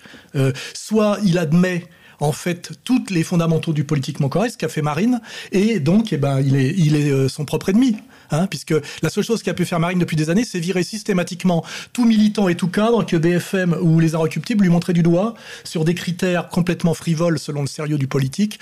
Euh, euh, on l'a vu. Et donc, elle ne, elle est, le, le, Front National est dans une impasse. Hein. C'est pour moi, c'est une évidence. Alain, si je peux me permettre, le, le problème vient surtout qu'un leader populiste doit incarner le peuple qu'il veut défendre. Xavier, je vais te couper. On, Marine Le Pen qui réagit en direct. J'ai appelé M. Macron pour le féliciter de son élection et parce que j'ai à cœur l'intérêt supérieur du pays, je lui ai souhaité de réussir face aux immenses défis auxquels la France est confrontée. Je veux remercier les 11 millions de Français qui m'ont accordé leur voix et leur confiance, ainsi que les militants qui m'ont soutenu et accompagné tout au long de cette campagne. Je remercie également Nicolas Dupont-Aignan et son mouvement Debout la France, ainsi que les personnalités qui m'ont soutenu pour leur choix courageux et fondateur. Par ce résultat historique et massif, les Français ont désigné l'Alliance patriote et républicaine comme la première force d'opposition au projet du nouveau président. Des formations politiques qui ont pris la responsabilité de faire élire M. Macron se sont discréditées elles-mêmes et ont perdu toute légitimité à représenter une force d'alternance ou même d'opposition crédible. Le premier tour a entériné une décomposition majeure de la vie politique française par l'élimination des partis anciens. Ce second tour organise une recomposition politique de grande ampleur autour du clivage entre les patriotes et les mondialistes. C'est ce grand choix qui, par circonscription, sera soumis aux Français lors des législatives. Je serai à la tête de ce combat afin de rassembler plus largement encore tous ceux qui veulent choisir la France, défendre son indépendance, sa liberté, sa prospérité, sa sécurité, son identité et son modèle social, tant nous sommes inquiets des perspectives qu'offre ce nouveau quinquennat. Le Front National qui s'est engagé dans une stratégie d'alliance doit lui aussi profondément se renouveler afin d'être à la hauteur de cette opportunité historique et des attentes des Français exprimées lors de ce second tour. Je proposerai donc d'engager une transformation profonde de notre mouvement afin de constituer une nouvelle force politique que de nombreux Français appellent de leur vœu et qui est plus que jamais nécessaire au redressement du pays. J'appelle tous les patriotes à nous rejoindre afin de participer au combat politique décisif qui commence dès ce soir. Plus que jamais dans les mois qui viennent, la France aura besoin de vous. Vive la République, vive la France. Elle, elle, vient de, de, corroborer ce que j'ai dit, c'est-à-dire que Marine déjà c'était pas Marine Le Pen et maintenant il faut changer le nom du Front National parce ouais. que ce plancher de verre est indépassable, c'est 35% avec le Front National, mais je dirais aussi avec Marine Le Pen, c'est ça le problème, c'est qu'elle s'appellera, ils vont pas l'appeler M à la fin, tu vois, pour, euh, ouais. pour essayer de gommer euh, le plus possible. Ouais, si un leader populiste doit incarner le peuple qui veut défendre Trump, incarner qu'on le veuille ou non l'Amérique. Euh, Chavez incarnait certainement quelque chose. Marine Le Pen n'a pas un CV de leader populiste. C'est tout. C'est vrai. Alors, quel avenir On peut pas tout faire porter ou... non plus sur Marine. Hein. Non, mais nous, on a été quand même euh, très, très godillot. On a fait un énorme oui, boulot, oui. alors qu'on se fait cracher à la gueule. Je rappelle ouais. Louis Alliot qui me crache à la gueule. Et euh, moi, je, je, mène un combat qui fait que je me fais comme attaquer de partout en disant vous soutenez le Front National malgré euh, l'anti-islamisme radical du Front. Euh, à un moment donné, si on est patriote et, et qu'on est lucide et honnête, là, c'est le moment du bilan. Et le bilan, il est globalement négatif. Hein. Oui. C'est-à-dire que tout ce qu'a fait Marine depuis l'éviction de son père, le politiquement correct, la tendance gay-friendly, virer tous les mecs qui avaient les militants qui avaient un peu d'épaisseur, pour finalement passer bon, bah, de 18 à 35. Alors évidemment, on peut se dire la prochaine fois, ça fait ça c'est à la Asselineau, on a multiplié par deux, et la prochaine fois, on fait 70. Mais il n'y aura pas de prochaine fois. Il n'y aura pas. Parce que même la dynamique de la législative va pas y en avoir. Hein. Il, va y avoir le parti du centre qui va être Macron, là, les, progressistes. Mm. À droite, ils vont maintenir quand même, pour la clientèle bourgeoise catholique, les républicains. C'est pour ça que Fillon est allé au tapin. Ça sera même si c'est Barouin qui est derrière. Et à gauche, Mélenchon va ratisser large sur les ouvriers et, la jeunesse idéaliste. Et notamment, là, on n'est pas dans une dynamique pour le Front National. C'est-à-dire que avec, avec euh, le système à deux tours, hein, comme on n'est pas dans la proportionnelle, euh, en faisant des calculs, combien le Front va-t-il ramasser de, députés? 25 20, c'est le bout du monde. Oui, bah c'est rien, quoi. C'est-à-dire que c'est Déjà, là, ils ont déjà gagné zéro région et deux députés, donc euh, déjà, bonjour le bilan. Et puis là, ça va, ça va continuer sur, sur la même pente, quoi. Alors quel avenir pour la résistance française? Est-ce que la, ligne ER et la ligne réconciliation nationale est la bonne pour le futur? Bah moi, je veux pas enfoncer le clou, mais je suis persuadé qu'il y a que celle-là qui peut gagner. Euh, moi, le moment où je me suis senti le plus mal à l'aise dans le face-à-face avec euh, Macron, on pourrait dire certaines choses. Hein. D'abord que Marine était non pas en train de s'adresser aux Français, mais s'adresser en fait aux beaufs de ces meetings qui crient euh, On est chez nous ». C'est-à-dire qu'à un moment donné, elle est quand même la, la madone des beaufs et de rien d'autre. Hein. Et finalement, on remarque une chose, c'est qu'elle est très capable de lire un discours écrit par d'autres sans aucune contestation, interruption et répartie. Mais en fait, en débat, elle a été systématiquement mauvaise. Alors au, début, on disait que c'était à cause du fait qu'il y avait 11 participants. On trouvait toujours une excuse et puis que le soir, elle est fatiguée. Mais en fait, elle a un vocabulaire limité, elle cherche ses mots, euh, elle n'est pas très bonne. C'est-à-dire qu'il y a quand même une évidence, par exemple, c'est que Philippot, on peut dire ce qu'on veut, mais il est meilleur qu'elle. quoi. Le numéro 2 est plus performant, plus cultivé, plus intelligent, plus fin dialectiquement que la numéro 1. C'est-à-dire qu'en fait, on est quand même face à une héritière qui n'est là que parce qu'elle a le nom de son père et qu'elle a été imposée, mais qui n'a absolument pas la compétence pour euh, porter, comment dirais-je, le mouvement d'opposition nationale qui regrouperait toute l'opposition nationale. Elle s'est mise à dos des gens comme moi, comme Dieudonné. Euh, euh, il y a aussi, euh, sans compter les contradictions de, démarrer une campagne sur une rupture radicale sur l'euro et l'Union européenne et de revenir en cours de route en baragouinant des trucs à deux entrées, etc., qui donne, excusez-moi, presque raison à Asselineau. C'est-à-dire qu'à un moment donné, le programme devient illisible. Et il y a quand même, dans la stratégie du front, je vous dis à la fois un pas vers la rupture et un pas vers le, comment dirais-je, la soumission dans une logique majoritaire. Ça s'appelle faire le grand écart. C'est-à-dire qu'à la fin, tu te retrouves avec les couilles explosées sur le trottoir à force d'écarter le pied à gauche et le pied à droite de plus en plus. Et donc, on est quand même globalement, je le dis maintenant parce que j'en ai gros sur la patate des efforts qu'on fait depuis des années pour rien. On est euh, à la, euh, on voit toutes les contradictions, toutes les limites du système Front National Marine Le Pen et ça, n'ira jamais plus loin. C'est-à-dire que je pense que là, on est au sommet de la montagne, hein, et puis derrière, à la limite, il faut vraiment repenser, comme elle l'a dit, la recomposition, mais ça s'appelle ni Front National ni Marine Le Pen. Hein. Et puis dans quel sens elle pense sa recomposition? Moi je pense que c'est dans le sens diamétralement contraire à celui que tu viens d'exprimer. C'est-à-dire, elle ne songe pas à nous quand elle pense à la recomposition. Ah, je pense pas, non. Sincèrement, je crois que c'est le contraire. Elle va vouloir faire un, truc encore un peu plus clean, quoi, dans le sens euh, que tu viens d'indiquer. Inverse de celui que tu viens d'indiquer, à mon avis. Hein.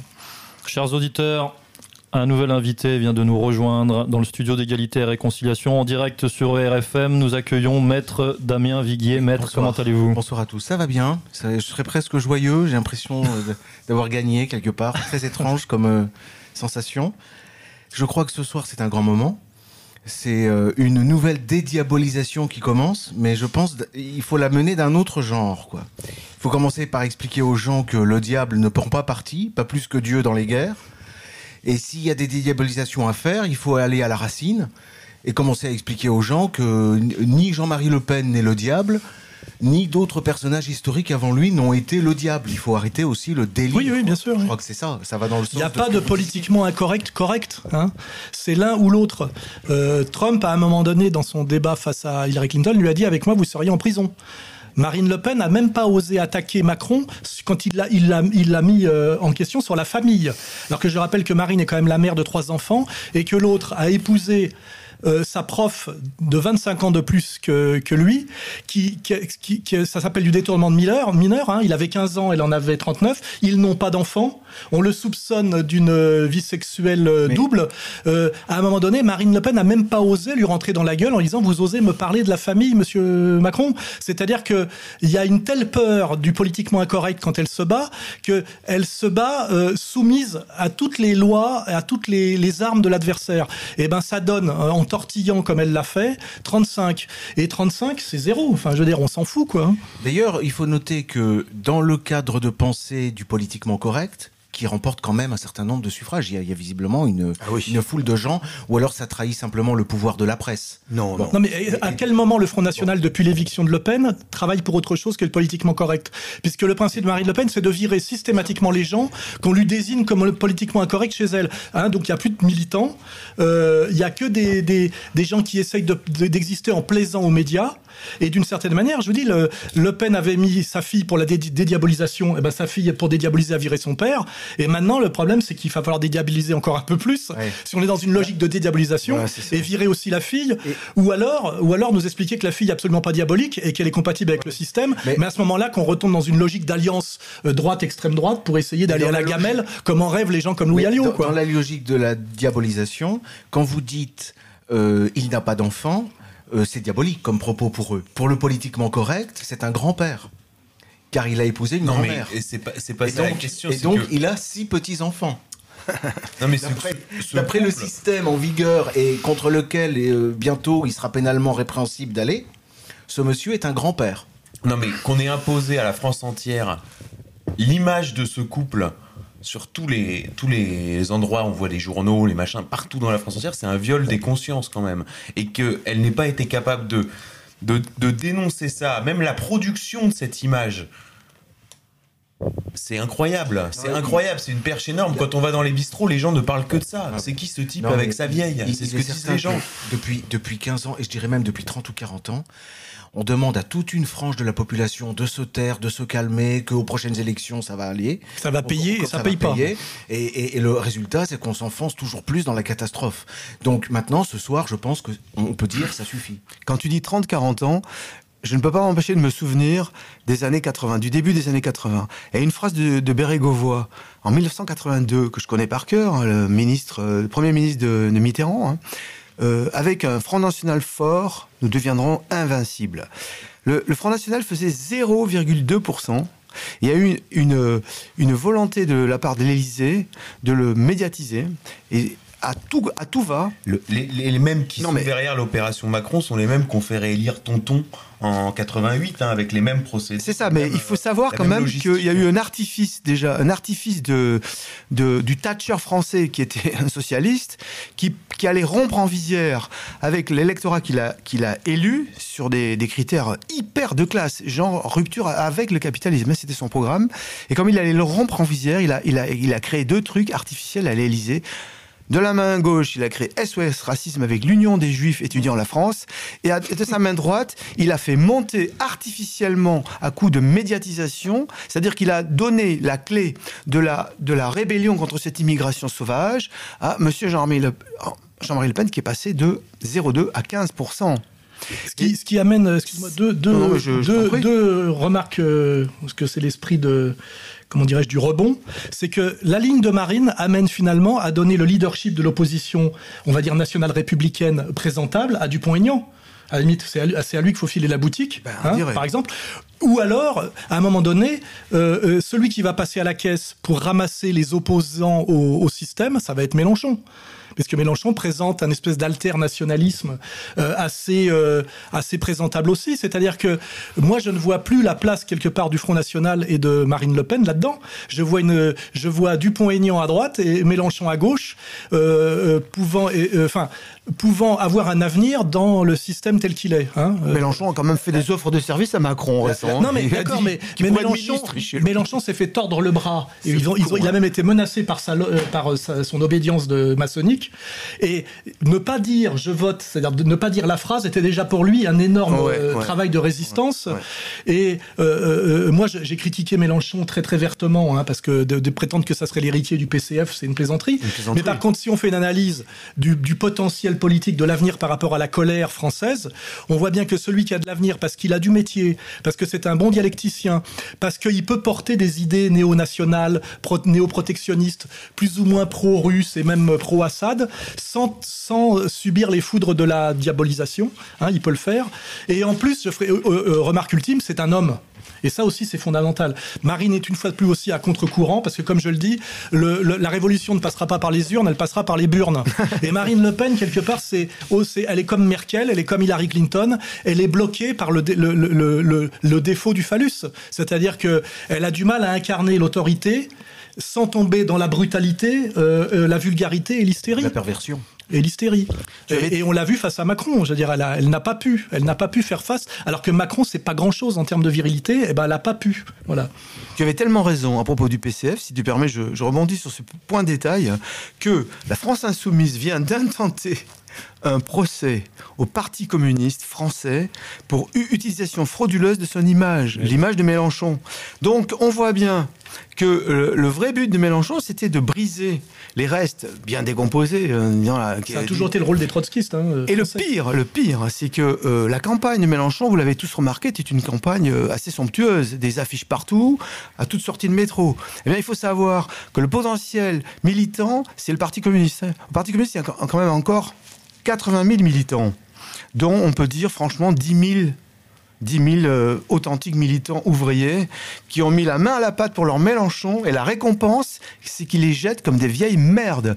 Et ça, c'est la nature politique de Mélenchon. C'est, euh, toi, t'appelles ça un trotskiste, moi, j'appelle ça un traître, tout court. Oui, c'est le social traître. C'est le social dit, c'est Laurent qui a appelé à voter un. Euh, oui, mais Laurent est pareil. Hein. non, mais Laurent a appelé à voter pour Macron inconditionnellement. Oui, mais la direction du PC, c'est la pourriture aussi. Hein. dire, on peut dire que quand même que, en apparence, Mélenchon s'est mieux tenu oui, que oui, N'oublie pas quand même que Robert Rue a rejoint Macron avant même le début de la présidentielle. C'est quand même énorme. Oui, mais bien sûr. Oui, c'est intéressant euh, sur les courants. Peut-être plus plutôt que de raisonner en termes d'hommes, raisonner en termes de courants et de courants de pensée représentés par des, par des populations quand même. Il est certain que l'histoire a montré que euh, s'il y a un courant qui est susceptible d'emporter quelque chose et de représenter un avenir pour la France, c'est un courant qui confondrait, qui serait un alliage du courant mélanchonien et du courant du Pont-Aignan. Oui, ça s'appellerait le CNR, le Comité national de la résistance. Mais euh, euh, euh, le, le, le, verrou antifasciste et antiraciste fait que c'est systématiquement impossible. Et quand Marine Le Pen, pour renouveler le bail du racisme, déclare la guerre aux musulmans, parce qu'en fait c'est déclarer la guerre aux bougnoules, elle, elle, elle, est, elle est, en fait, elle, elle modernise l'extrême droite. Elle ne, elle ne sort pas de l'extrême droite, elle renouvelle le bail, parce qu'on a très bien compris, quand elle prétend que Macron, qui est l'homme de, de toute la banque, mondialiste Rothschild, euh, euh, qui est l'homme derrière, qui il y a toute, comment dirais-je, on va le dire, la haute juiverie financière. Elle prétend qu'il serait dans la main de l'UOIF, d'une bande de guignols une fois par an au Bourget, sans jamais euh, faire l'analyse jusqu'au bout. C'est-à-dire que de toute façon, l'islam radical, c'est validé par euh, Israël et les Américains. Elle est soit dans la bêtise, soit dans le mensonge. Et à un moment donné, ce discours de, de lâcheté, qui consiste à déclarer la guerre aux musulmans, n'ayant jamais le courage de montrer du doigt le, lobby, le tout-puissant lobby sioniste, c'est à la fois stratégiquement euh, perdant et c'est moralement euh, lâche. Voilà. Et il n'y a rien de pire que de dire presque la vérité. C'est-à-dire que euh, déclarer la guerre au, foulard, hein, mais sans jamais parler de la kippa, de toute façon, c'était une, stratégie de soumission et de lâcheté qui d'ailleurs, si on veut aller jusqu'au bout, est-ce que c'est, est-ce que les sionistes ont fait aucun cadeau, un seul cadeau à Marine Le Pen? Hein Pourquoi leur lèche-t-elle le cul systématiquement? Pourquoi face à Macron a voulu-t-elle se faire la candidate des homosexuels et des juifs? Face à, comment dire, à Macron, c'est carrément délirant. Elle a quand même son propre bureau politique, il faut qu'elle le défende. À quel moment les féministes d'ailleurs ont dit euh, Marine s'est votée pour une femme? À quel moment les gens disent quand même Philippot le numéro 2 est gay? Et à quel moment ils ont dit euh, Racheline le directeur de campagne son père était juif? En réalité tout ça ça ne rapporte jamais un copec. Alors que moi je connais quand même beaucoup beaucoup de gens issus du peuple et qui sont soit issus de l'immigration soit issus de, du peuple qui travaille à côté des gens issus de l'immigration, ce qui veut bien dire ce que ça veut dire, qui quand même ont bien euh, euh, pour eux vérifié que le Front National en fait n'avait pas changé et que c'était bien dans les meetings des beaufs qui gueulent on est chez nous, on est chez nous. Et je suis désolé mais vous n'êtes pas chez vous parce que vous n'assumez même pas vous la direction du Front National les valeurs françaises en réalité. Vous n'arrêtez pas d'admettre que vous n'êtes que des locataires précaires hein, et que fait ceux qui sont chez eux c'est BFM, euh, c'est Routel Krief, c'est Drahi, euh, c'est euh, Bernard-Henri Lévy, euh, c'est euh, Minck. Euh, eux, ils sont chez eux. Oui, voilà. Et, et- et Marine Le Pen ne fait jamais que se prosterner devant eux, exactement comme le pape François et aller baiser euh, la bague de tous les, les représentants du mondialisme à Yad Vashem. Donc voilà, et ben euh, c'est euh, finalement euh, Marine Le Pen, c'est l'équivalent du pape François par rapport euh, euh, au mondialisme. Hein, c'est du noachisme Front National, quoi. Donc on est chez eux, ils sont chez nous, c'est peut-être ça aussi. Je vais me faire engueuler un peu, mais l'UOJF a quand même appelé à voter Macron euh, tout de suite. Non, mais et, et en plus, quand, euh, quand euh, euh, Marine a dit qu'il y avait. Les musulmans. mais quand Marine a dit qu'il y avait une collusion entre l'UOIF et euh, Macron, Macron a eu beau jeu de dire le seul type de l'UOIF qui a été invité quelque part, c'est Kamel Béchik de Fils de France. C'est-à-dire qu'ils sont tellement pas, c'est tellement des bricoleurs au Front National qu'ils savent même pas que Fils de France, euh, qui travaille avec eux, et Kamel Béchik est de l'UOIF. C'est-à-dire qu'ils ont même pas leur fiche à jour, quoi. Et donc systématiquement, ça, ils se prennent à la limite tout leur euh, leur demi euh, leur demi stratégie et le- leur demi argument dans la gueule parce qu'effectivement le seul type de l'OIF euh, qu'on a, qu'on a repéré dans les médias euh, il appelait à voter Front National euh, je veux dire euh, qui est Kamel Béchik et qui je le répète vient de chez nous d'ailleurs hein. nous ça fait partie de notre stratégie de long terme d'essayer d'agréger au peuple en colère patriote aussi les Français d'origine immigrée et qu'on appelle les musulmans culturels voilà Alors, on un- les a pas ceux-là hein. Un symbole peut-être intéressant, on va peut-être basculer sur le direct car Malek Bouti est en train de prendre la parole. Bah, il va être ministre lui La République est entourée d'un processus politique nouveau. La réalité, c'est que c'est un vrai changement, qu'il est profond, qui trouvera une traduction dans les élections législatives, qu'il aura une majorité. Et je vais même plus loin. Je prends le pari ici, dans ce studio, qu'il va réussir, qu'il va réussir, c'est pas en tant que président, que son gouvernement va réussir et que la France va changer. C'est la première fois que, parce que c'est typiquement dans la culture française, on sait que la France est un pays qui peut se bloquer, mais que parfois, une providence, une personnalité, un moment fait que ce pays est capable de se sublimer. C'est une nouvelle page de l'histoire politique. Et le fait que les vieux appareils mettent le pied sur le frein ce soir, que les vieux commentateurs fassent parler les bulletins nuls et les bulletins blancs, puisque maintenant les bulletins blancs et les abstentionnistes ont autant de voix que les gens qui se déplacent dans les urnes, ce qui est une grande rigolade. La réalité, c'est une victoire politique. Elle est nette, elle est sur une ligne et elle va transformer le pays en À l'instant, Jean-Christophe Cambadélis, premier secrétaire du Parti Socialiste, vient de dire que c'est un résultat déroutant, inquiétant, les qualificatifs qu'il voit, dont nul ne peut se satisfaire. C'est votre famille politique, c'est votre premier secrétaire. C'est la preuve qu'il a rien compris. Qu'est-ce que vous voulez que je vous dise? Retour en direct sur ERFM. Messieurs, euh, Cambadélis vient de déclarer que le résultat était inquiétant. Parce que euh, 34% de, de Front National, c'est encore beaucoup trop, certainement. Une réaction, personne. Vous êtes tous euh, bouche bée. Oui, ça m'étonne quand même parce que le résultat est plus de, de Macron est fort. Ouais. Non mais c'est inquiétant parce que c'était 18 euh, face au Voilà. père Ah ouais. Et Non, voilà donc puis ça euh, confirme aussi que Cambadélis c'est peut-être et sûrement euh, hors jeu euh, et qu'il a subi en, en partie la, la stratégie. Je, je suis pas sûr qu'il soit partie prenante de la stratégie Macron. Alors, on essaye de d'avoir Stéphane Blé en direct de Turquie. Stéphane, est-ce que tu nous entends? Euh, oui, je t'entends très bien. bravo. Et toi? Bravo, bah écoute, euh, on t'entend. Euh, Stéphane, euh, comment vas-tu? Quelle heure est-il en Turquie? Bah écoute, il est une heure de plus que chez vous. hein, voilà, c'est pas compliqué. Euh, on a une heure de décalage en ce moment, donc euh, voilà. J'ai bon, j'ai appris les résultats comme tout le monde. Enfin, pareil, j'avais un peu des, échos avant. Bah, qu'est-ce que vous voulez que je vous dise? Je suis, il y a deux choses. La première, bah, évidemment, je suis quand même euh, euh, bon. Je sais bien que Marine n'avait pas de grandes chances de gagner, mais enfin, c'est vrai que le score est tellement bas. euh, enfin, co- co- comme vous le disiez tout à l'heure, il est visiblement trop haut pour certains. Enfin, c'est vrai que ça montre les limites de, de ce qu'on peut faire pour éveiller les gens, parce que là, franchement euh, c'est pathétique. Et même d'ailleurs, c'est marrant parce que même en, Turquie ici, je veux dire, ça fait, je suis arrivé là, là, hier euh, hier après-midi. Et bon, bien sûr, les, Turcs n'ont pas forcément une adoration pour Marine, mais malgré tout, euh, le nombre de gens qui m'ont dit, mais attendez, c'est quoi ce clown? Vous allez vraiment voter pour ça en France? Enfin, je veux dire, euh, on a l'impression que le peuple français est complètement lobotomisé. Enfin, pour mettre un type pareil à la tête du pays, euh, voilà. Donc, euh, euh, c'est atterrant, quoi. Je pense qu'il faudra utiliser d'autres méthodes maintenant. Je sais pas, à part la télékinésie, euh, l'hypnose, je sais pas ce qu'on peut faire. Les images subliminales, penser printemps, penser je sais pas quoi. C'est terrifiant, quoi. C'est sûr que les rencontres bilatérales entre Erdogan et Macron, euh, formellement, ça va être, euh, ça va être assez rigolo. hein. Euh, du coup, Euh, tu- Oui, oui, enfin, je crois pas que ça va être très pour la Turquie et pour la France d'ailleurs. C'est pour ça que d'ailleurs le- le- le- la Turquie avait été très pragmatique là-dessus. hein. Ils n'étaient pas tombés dans le panneau, euh, comme vous avez pu le constater. Il n'y a pas eu de déclaration euh, officielle de, de la Turquie contre Marine, même plutôt au contraire, parce qu'il y a même eu des, des, des dirigeants turcs qui ont appelé à voter Marine ou qui en tout cas sont pas du tout allés dans le sens de Macron. Hein, mais bon, euh, voilà, c'est- comme ça. Et, et pourtant, il leur en fallait beaucoup, parce que Marine, c'est vrai, c'est ce qu'on disait, quand même commis l'erreur, ça faut être honnête, maintenant que c'est fini, on peut le dire. Euh, on, voit bien que sa stratégie, euh, voilà, euh, l'islamisme, etc., etc., on voit, on voit où ça mène.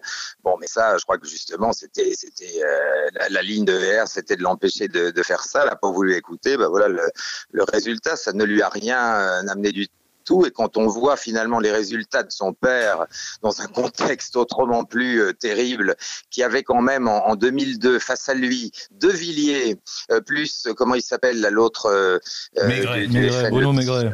Maigret et d'autres qui avaient quand même donc des candidats souverainistes, des candidats d'extrême droite face à lui, sinon il serait arrivé premier face à Chirac et il s'était rien passé encore de ce qui s'est passé dans les 15 dernières années.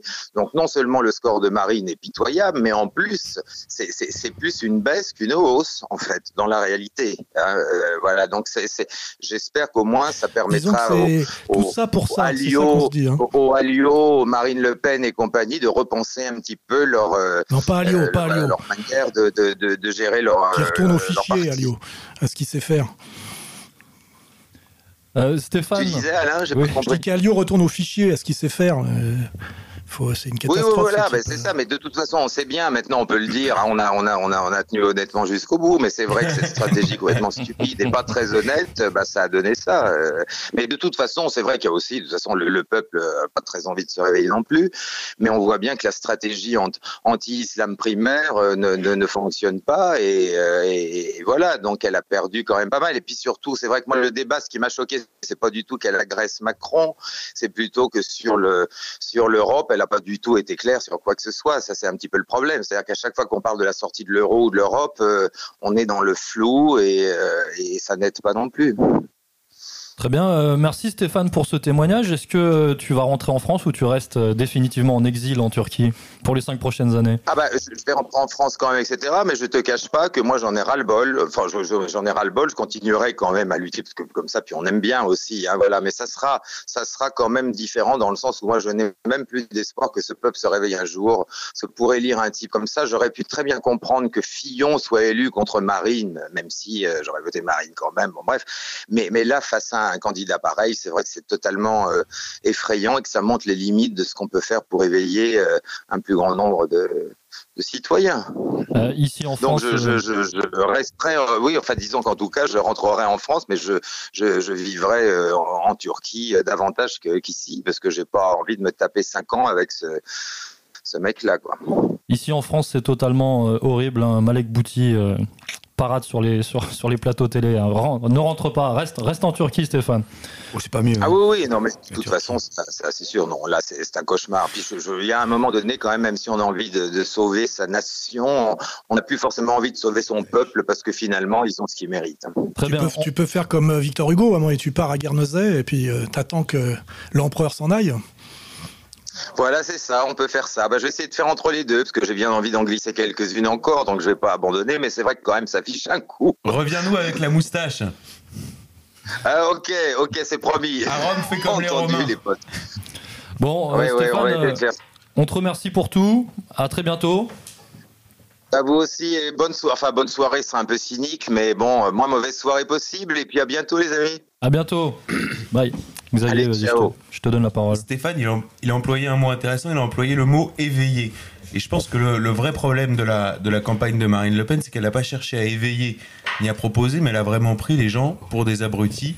Et je pense que c'est aussi ça qu'elle paye ce soir, parce que le coup de dire pendant le débat que- qu'elle veut supprimer les subventions dans les clubs de football fondamentalistes islamiques, je veux dire, c'est du niveau 23h sur RMC, quoi. C'est Daniel Riolo, candidat à la présidentielle, ça ne ressemblait à rien. Et en plus, en s'en prenant euh, soit à l'islam, non seulement elle ramène aucune voix musulmane qui aujourd'hui, quoi qu'on le veuille ou non, est un bloc euh, relativement monolithique qui se reporte automatiquement sur une candidature à chaque fois. Donc non seulement elle perd ses voix-là, mais en plus elle perd les voix, et c'est là que c'est plus grave, de tous les blancs qui sont biberonnés à l'antiracisme. Tous les blancs de souche sont biberonnés à l'antiracisme. Donc vraiment, sa stratégie est perdante sur les sans deux tableaux. compter, sans compter tous les, les Français de souche musulmans. Musulmans pour sauver la France, car il y en a aussi. Et puis surtout les, les Français de souche issus du petit peuple de- auquel elle n'appartient pas d'ailleurs et qu'elle ne connaît pas vraiment, qui travaillent dans des boulots à côté de Français d'origine immigrée et musulmans et qui eux font bien la différence entre Daesh et le musulman du quotidien et qui d'un seul coup trouvent assez injuste son positionnement. Et je pense que ceux-là ont beaucoup dû se rabattre sur Mélenchon. hein. Bien sûr, tous. Alors, si on veut continuer à faire encore une fois un petit peu de, sociologie euh, électorale, quid des électeurs de François Fillon? Se sont-ils, d'après vous, reportés majoritairement euh, chez Macron? Ça, on ne sait pas, on n'a pas d'études, euh, on aura ça. Non, dans- mais par contre, y a, il y a- moi, il y a un ressenti, c'est la bourgeoisie catholique. Il y a aussi un problème de style. Euh, Marine Le Pen, euh, euh, il y a un problème de look, il y a un problème de phrasé, il y a un problème de présence. C'est-à-dire qu'elle elle fait ni peuple comme Arlette Laguillet, ni bourgeoise comme Marie-France Garot. hein. Elle est quand même dans l'entre-deux de la nouvelle bourgeoisie de la banlieue ouest qui, qui va danser à l'aventure et qui sait même pas chanter du fréhel, mais qui chante du sardou. hein. Je veux dire, il y a un vrai problème culturel. C'est-à-dire Mais- que ça représente quoi euh, Bah, on peut pas, on peut pas faire partie de la solution quand on fait partie du problème. hein, c'est- Mais au sujet des Et ça vaut catholiques, pour, au sujet des Philippot aussi, catholiques, ça vaut pour beaucoup. Au sujet des catholiques, messieurs, on messieurs. a aussi un, un grand problème avec les évêques, les évêques de France. On y revient, on y revient, on y ça revient. Ça, c'est encore autre chose. oui. Messieurs, je vous interromps. euh, nous avons Jacob Cohen en ligne. Monsieur Cohen, est-ce que vous nous entendez? Oui, oui, oui. Comment allez-vous? Bonsoir. Salut Jacob. Ah, très bien, oui. Très bien, très bien. Alors, euh, Jacob, euh, C'est- une belle soirée. une, une réaction Une réaction, bon, c'est, comment dire, vous savez, moi, je ne crois pas beaucoup au système électoral. Euh, donc, euh, je pense que la représentation politique euh, qui est inventée par l'oligarchie dominante et donnant une fois tous les cinq ans la voix au peuple, c'est une arnaque extraordinaire et qui continue à marcher de tous les cinq ans. Et euh, en fait, le peuple, enfin les citoyens ou les deux tiers de citoyens tombent dans le piège avec l'appui des médias, avec l'appui de tout le système qui crée toute une émulation, une écume pour attirer les gens dans un vote qu'ils regretteront de toutes les façons dans quelques mois. Moi, ce qui me fascine, c'est le comment dire le niveau du citoyen français quand je dis encore le citoyen, c'est à peu près le- le- l'oligarchie dominante a besoin des deux tiers de citoyens qui marchent dans la combine. Voilà. Et donc, moi, ce qui me fascine, c'est que ces gens, ces citoyens, pendant 3-4 ans, ils souffrent, ils vont souffrir encore une fois, et ils se disent, bon, moi, la prochaine fois, j'en ai marre de ce système, etc., etc. Et puis, six mois avant, ils se laissent prendre par tout un système de primaires, de trucs, et puis de programmes, alors qu'on sait très bien, par exemple, prenons les programmes, on sait très bien que le président euh, Chirac avait dit que les promesses n'engagent que ceux qui les entendent. Les, programmes, le président fait ce qu'il ce qu'il veut après. Mais pourtant, les Français sont en attente. Pour moi, je, j'ai une image entre de la relation entre les dominants et les dominés, c'est une relation, euh, comment dire, un peu sadomaso, euh, fais-moi mal, mais avec de la vaseline et des mots doux. Voilà, des mots doux, c'est on va vous régler le chômage, vous allez voir avec moi, c'est le renouveau, comme comme avait dit un couple au micro de de Vincent tout à l'heure. On, on- on attend quelque chose. Voilà, il y a une attente. Et après, il va y avoir une déception terrible parce que là, on va rentrer vraiment. Ce qui, ce qui va être catastrophique pour la France, c'est que cinq ans de macronisme, et moi, je ne crois pas, je fais pas de projection du genre, il terminera pas son mandat. L'oligarchie est suffisamment forte et, l'oligarchie détient pratiquement euh, tous les pouvoirs en France pour maintenir ce système et tout ce qui reste peut-être même d'un peu de, souveraine- de souveraineté, d'indépendance, le peu qui reste. Je crois qu'on va encore s'enfoncer et je ne sais pas comment on peut vraiment s'en sortir. Moi, par exemple, ce qui, ce qui m'intrigue, pourquoi par exemple le Front National ou d'autres partis n'ont pas parlé par exemple de la dette? La- la dette, n'importe quel Français, si on lui explique bien que sous De Gaulle, euh, la, la France a mené de grands travaux en empruntant à 0% à la Banque de France, et la France n'était pas endettée. En 73, il y a eu cette fameuse loi, Rothschild-Pompidou, et la France a 2000 milliards de dettes. Pourquoi les, partis, les organisations ne- ne- n'expliquent pas ça? Je, suis sûr que si on matraquait juste, par exemple, un truc comme ça, eh ben, le, le, le- le peuple va se dire, mais oui, finalement, et Qu'est-ce qui se passe? Pourquoi? Pourquoi on fait ça, etc. Alors on dit oui, la dette, comme ça, comme si la dette était apparue, euh, comment dire, par, l'action du, Saint-Esprit. Et moi, moi j'ai l'impression que euh, les partis politiques, dont le Front National, s'engagent dans une espèce d'électoralisme qui, euh, comment dire, qui ne convainc pas. Finalement, ça veut dire qu'ils ne touchent pas le, le, le- ils savent pas toucher le, le, le, quotidien. Ils savent pas toucher par quelques problèmes bien ciblés. Le, ils savent pas toucher vraiment le cœur des, des préoccupations. Voilà, on tombe dans des luttes qui sont qui, qui, qui recommencent les mêmes.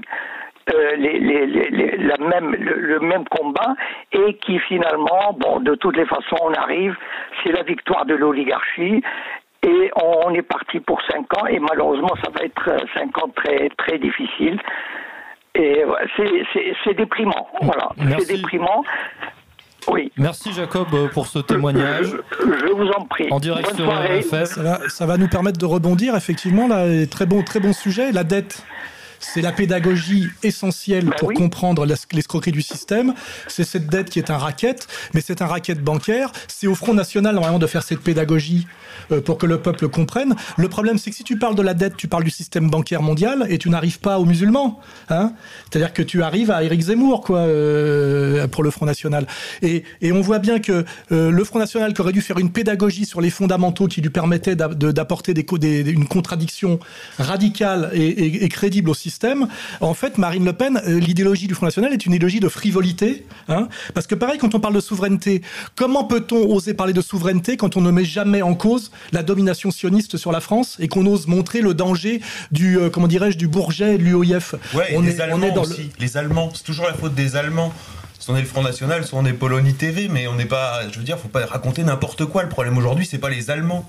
En fait, euh, euh, soit on critique le système et on critique réellement le système, c'est-à-dire la dette, la domination sioniste, euh, la domination d'ailleurs américano-sioniste, etc. Soit on fait semblant. Or Marine, de temps en temps, elle nous fait plaisir parce que elle dit pas une trop grosse bêtise sur la Syrie. Euh, D'un seul coup, elle parle même du Veldiv, elle dit un truc assez cohérent. Il y a une idéologie derrière. Et tout de suite derrière, c'est contrebalancé par une phrase stupide de Maître Collard ou par une bêtise euh, inouïe de Louis Alliot. C'est-à-dire qu'il n'y a aucune analyse, aucune doctrine cohérente. Et en permanence, le front fait, comme je le dis tout à l'heure, un pas à droite et un pas à gauche en même temps. Ça se rappelle à un moment donné se retrouver en Jean-Claude Van Damme, c'est-à-dire en grand écart, les couilles au sol. Hein. Et, euh, et, en plus, c'est d'une très grande lâcheté. Et je crois, par exemple, notamment que des gens qui ont un peu de culture peuvent assez facilement comprendre l'arnaque. Et puis, il y a une dimension assez répugnante, c'est que quand on prétend combattre, par exemple, des, puissances dangereuses en France comme l'islam radical, je suis tout à fait d'accord, on doit montrer aussi qu'on en combat d'autres qui le sont, qui sont, lui sont liés d'ailleurs. Alors que ne faire semblant, comme je l'ai dit, de ne pas voir l'éléphant sioniste qui trône au milieu du salon et de faire le viril en chassant la souris musulmane qui court le long de la plainte, c'est euh, euh, assez incohérent et assez dégueulasse. Or, c'est ça le Front National. Le Front National, c'est aujourd'hui un parti de faux durs. Hein Euh, et à la limite, quand on, on se dit au moins le père, lui, Jean-Marie, euh, peut-être qu'il faisait pas 35%, mais il était, il était dans le sérieux quelque part. Messieurs, nous allons écouter la première allocution d'Emmanuel Macron, président de la République française, en direct. Déroule le prompteur rapidement, deux secondes. On peut remettre un peu de son? Attends. Ah, continue, continue, c'est le ah bah, alors, direct. Hein. Non, c'est ça, c'est ce que je vais vous dire. Là, vous assistez précisément en direct à Emmanuel Macron qui est en train de parler à ses équipes pour leur demander de, de caler la lumière, le prompteur, la caméra, de manière, voilà, il faut remonter un petit peu. Ah bah, il faut que le visage, si vous voulez, soit à hauteur de la caméra pour que on donne l'impression de s'adresser vraiment aux Français, les yeux dans les yeux. Tout ça se vit en direct ce soir sur BFM TV faudrait être, être, un peu plus pro quand même pour les prochaines prises de parole pour, euh, pour Emmanuel Macron. faut anticiper ça, euh, monsieur le futur président de, de la République, lorsqu'on s'adresse euh, au pays. Donc on y retourne quand ils sont prêts, bien sûr, en direct. Donc nous sommes avec Christian Jacob pour... Les... Bon bah petit bug technique. C'est hautement symbolique, hautement symbolique. Où est le prompteur Il gueule l'autre. Alors je ne sais pas si vous avez vu, mais sur le plateau, Christian Jacob, Malek Bouti, et euh, c'était Le Foll, Stéphane Le Foll, c'est ça. Donc là, on a, on a une très belle articulation, euh, pareil, assez évocatrice. Euh, maître, je vous ai coupé la parole tout à l'heure. Il me semble que vous parliez de l'électorat filloniste. Je me suis permis de juste placer un, propos très bref, c'est pour ça que je l'ai fait. Sur les évêques. Vous-même demandiez la parole. Bien sûr. Donc c'est tout, j'ai placé mon mot. Quand on réfléchit sur les catholiques, il faut d'abord réfléchir sur les évêques. Et j'en parlais avec des camarades. Le problème des évêques, se règle très facilement. En une journée, vous nommez de nouveaux évêques partout en France et vous changez l'opinion des catholiques. C'est aussi simple que ça. Déjà, voilà une chose de faite, de réglée. Mm. Euh, bah si, mais ça me gênerait d'être coupé par euh, Macron. c'est pas une question d'orgueil. C'est le président de la République. Oui, hein. bah oui, mais bon. Alors je, vais faire une petite blague courte. Euh, avec l'autorisation de notre d'Alain Soral. Euh, il y en a qui sont rassurés aujourd'hui parce qu'ils ont eu chaud, ils ont senti le boulet passer très près, c'est les Polonais. Je vais devoir te couper la parole. Les Polonais sont rassurés. Damien Viguet, coupé en direct par Emmanuel Macron. On rebondira tout à l'heure. Votre confiance. Et je tiens à vous exprimer ma profonde gratitude. C'est un grand honneur et c'est une grande responsabilité. Car rien n'était écrit. Je veux vous dire merci. Merci du fond du cœur. Ma gratitude va à tous ceux d'entre vous qui m'ont apporté leur suffrage et leur soutien. Je ne vous oublierai pas. Je mettrai tout mon soin et toute mon énergie à être digne de votre confiance. Mais en cet instant, c'est à vous tous, citoyens de notre pays, que je veux m'adresser, quel qu'ait été votre choix. Bien des difficultés nous ont affaiblis depuis trop longtemps. Je ne méconnais aucune, ni les difficultés économiques, ni les fractures sociales, ni les impasses démocratiques, ni l'affaiblissement moral du pays.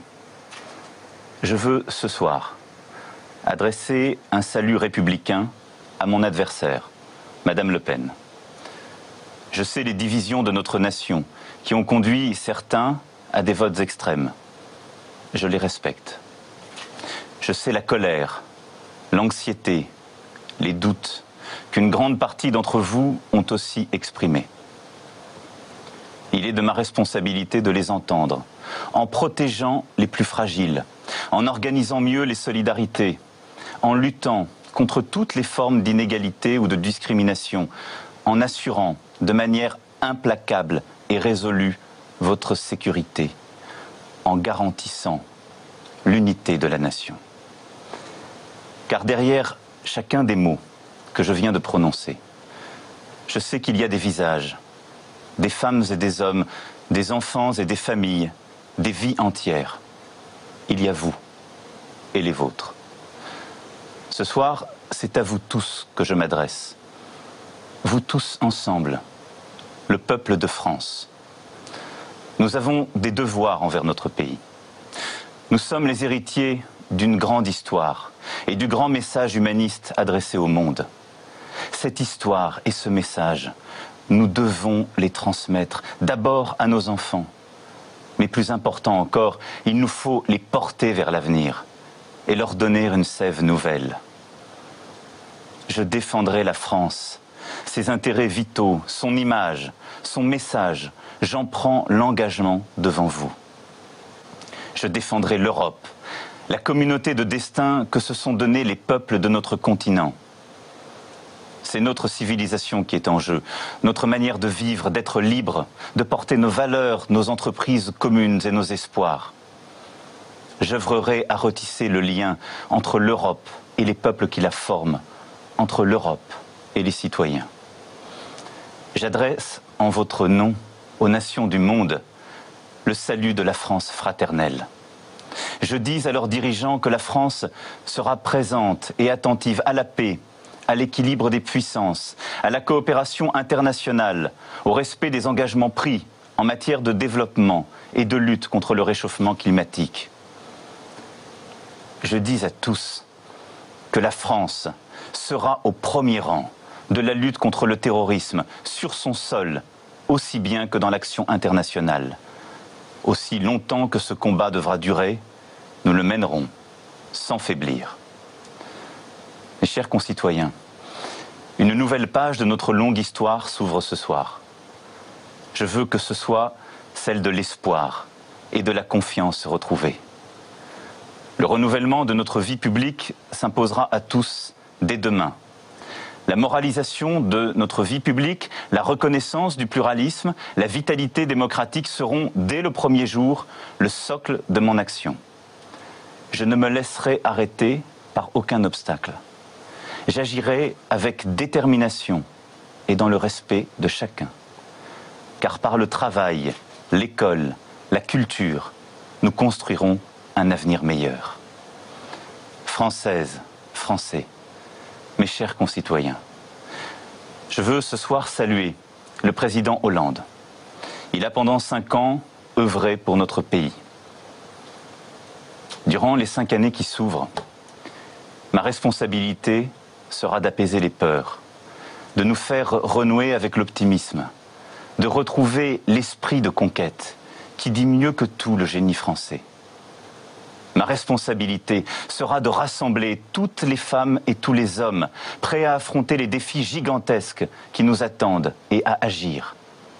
Certains de ces défis sont des chances, comme la révolution numérique, la transition écologique, le redémarrage de l'Europe. D'autres sont des menaces, comme le terrorisme. Je me battrai de toutes mes forces contre la division qui nous mine et nous abat. C'est ainsi que nous pourrons rendre au peuple français, à chacune et chacun d'entre vous, dans sa vie professionnelle, personnelle et familiale, les chances que la France lui doit. Aimons la France. À compter de ce soir et pour les cinq années qui viennent, je vais avec humilité, avec dévouement, avec détermination, la servir en votre nom. Vive la République, vive la France. Vous venez d'assister en direct à l'enterrement de la France, oui, parce que c'était assez triste hein, et très émotionnel cette. Un bel exercice de sodomie. Hein. Maître Viguier, pourquoi euh, les Polonais sont rassurés? Excusez-moi. Les Polonais sont rassurés au même titre que les, les trisomiques, que, que, les malades mentaux. Que... C'est sympa pour les Polonais. C'est, bah, ils ont, oui, mais rappelle-toi quand même que Marine aurait pu envahir la Pologne. Ah, c'est vrai. T'as pas connecté là. Ah non. On est sur le nazisme quand même. Mais ouais, mais bien sûr. C'est quand même la défaite du nazisme. Ça c'est vrai. Il y a des gens qui on respirent. A eu chaud, même. On a eu chaud. On a eu chaud. bien sûr. Moi je m'étouffe, mais d'autres respirent. Allez-y maître. Pour, euh, allez-y maître. Allez-y. Relever le niveau. On me le reproche souvent. Hein, et là, on va me reprocher de, de, trop, de relever le niveau après les propos du président de la République. Euh, il faut noter que l'alliage euh, suffrage universel et, et, et, pouvoir mondial de la presse, c'est meurtrier hein, pour les nations. Tant qu'on aura le suffrage universel accouplé avec, un, avec ce maître, monopole. Excusez-moi, maître, je vous coupe. Encore. c'est le, Dieudonné. C'est le running gag de la soirée, c'est le fil rouge de la soirée. On coupe Damien Viguier. Dieudonné, est-ce que vous nous entendez? Ça a coupé. Ah, les problèmes techniques, les problèmes techniques, c'est normal. On va repasser un coup de téléphone. technique. Alors, monsieur Viguier, est-ce que vous, Vous maître la- est-ce que, est-ce que vous tentez de reprendre Non, la parole Je ne tente pas. Vous avez de la chance avec moi que je sois capable de suivre le fil de ma pensée.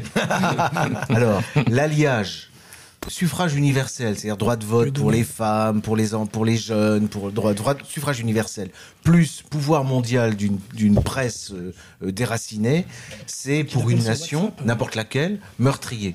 Et vous observerez que les seules puissances qui arrivent à résister au mondialisme, c'est soit la Russie, parce qu'ils ils tiennent leur presse nationale, soit la Chine, parce qu'il n'y a pas de suffrage universel en Chine. Donc ça, c'est une leçon qu'il faut euh, enregistrer. On peut être une grande puissance, on peut être une nation prospère et heureuse sans le suffrage universel. Le fait de voter ne rend pas heureux. D'ailleurs, ça, personnellement, je, le confirme. C'est déprimant, hein, le vote. Hein, et... Bon. En attendant, Dieudo, Félix Nietzsche, je, je Le suffrage universel, France, Suffrage universel masculin, 1848. Les ouvriers parisiens descendent dans la rue, les armes à la main, et se battent avec la garde républicaine bourgeoise. Pour calmer, pour noyer la révolution prolétarienne, enfin, la révolution ouvrière parisienne, la bourgeoisie rusée crée à ce moment-là le suffrage universel masculin parce qu'ils savent que toutes les campagnes qui ont, qui ont été repues par le partage de la grande propriété féodale, qui sont les plus nombreux, vont les noyer. 1848. 1947, suffrage alors, euh, avec les, bonnes femmes. Eh bien, laissez-moi vous dire, c'est le Parti communiste qui traînait les pieds, qui avait demandé à son cinéaste, euh, le fils du excusez-moi, je perds la mémoire des noms, euh, le fils du peintre, là, il a un nom de peintre. Renoir. Renoir. Et, Renoir, j'ai vu les films à la Cinémathèque, a fait une série de films pour éduquer les femmes, à, préférer les ouvriers révolutionnaires aux curés. Donc, euh, on sait bien que l'arrière-pensée de l'oligarchie à ce moment-là, quand la France était à reconstruire, qu'il n'y avait, avait, plus d'armée, Félix plus de police. Félix Niche, Félix Niche, je vous coupe. Mais avec plaisir. Allez, à l'instar de Damien Viguier. Dieudonné, êtes-vous en ligne? Dieudonné, vous nous entendez? Oui, moi je vous entends. Est-ce que vous, vous m'entendez Oui, vous entend. Bravo la technique. Eh ben, bienvenue en direct sur ERFM. Eh ben, bon, bien, bien, euh, ben, bienvenue, merci à vous et puis euh, bonjour à tout le monde.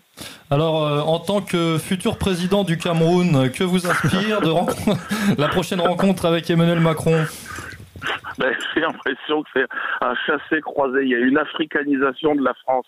Et euh, c'est fou, quoi. On a l'impression d'avoir des mecs qui sont aujourd'hui. Euh, j'étais en train de penser et d'écrire une petite chanson. Euh, c'est Macron, président de la République française.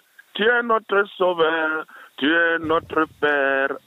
On a vraiment la sensation qu'on se fout de notre gueule à un niveau, si tu veux. Ça...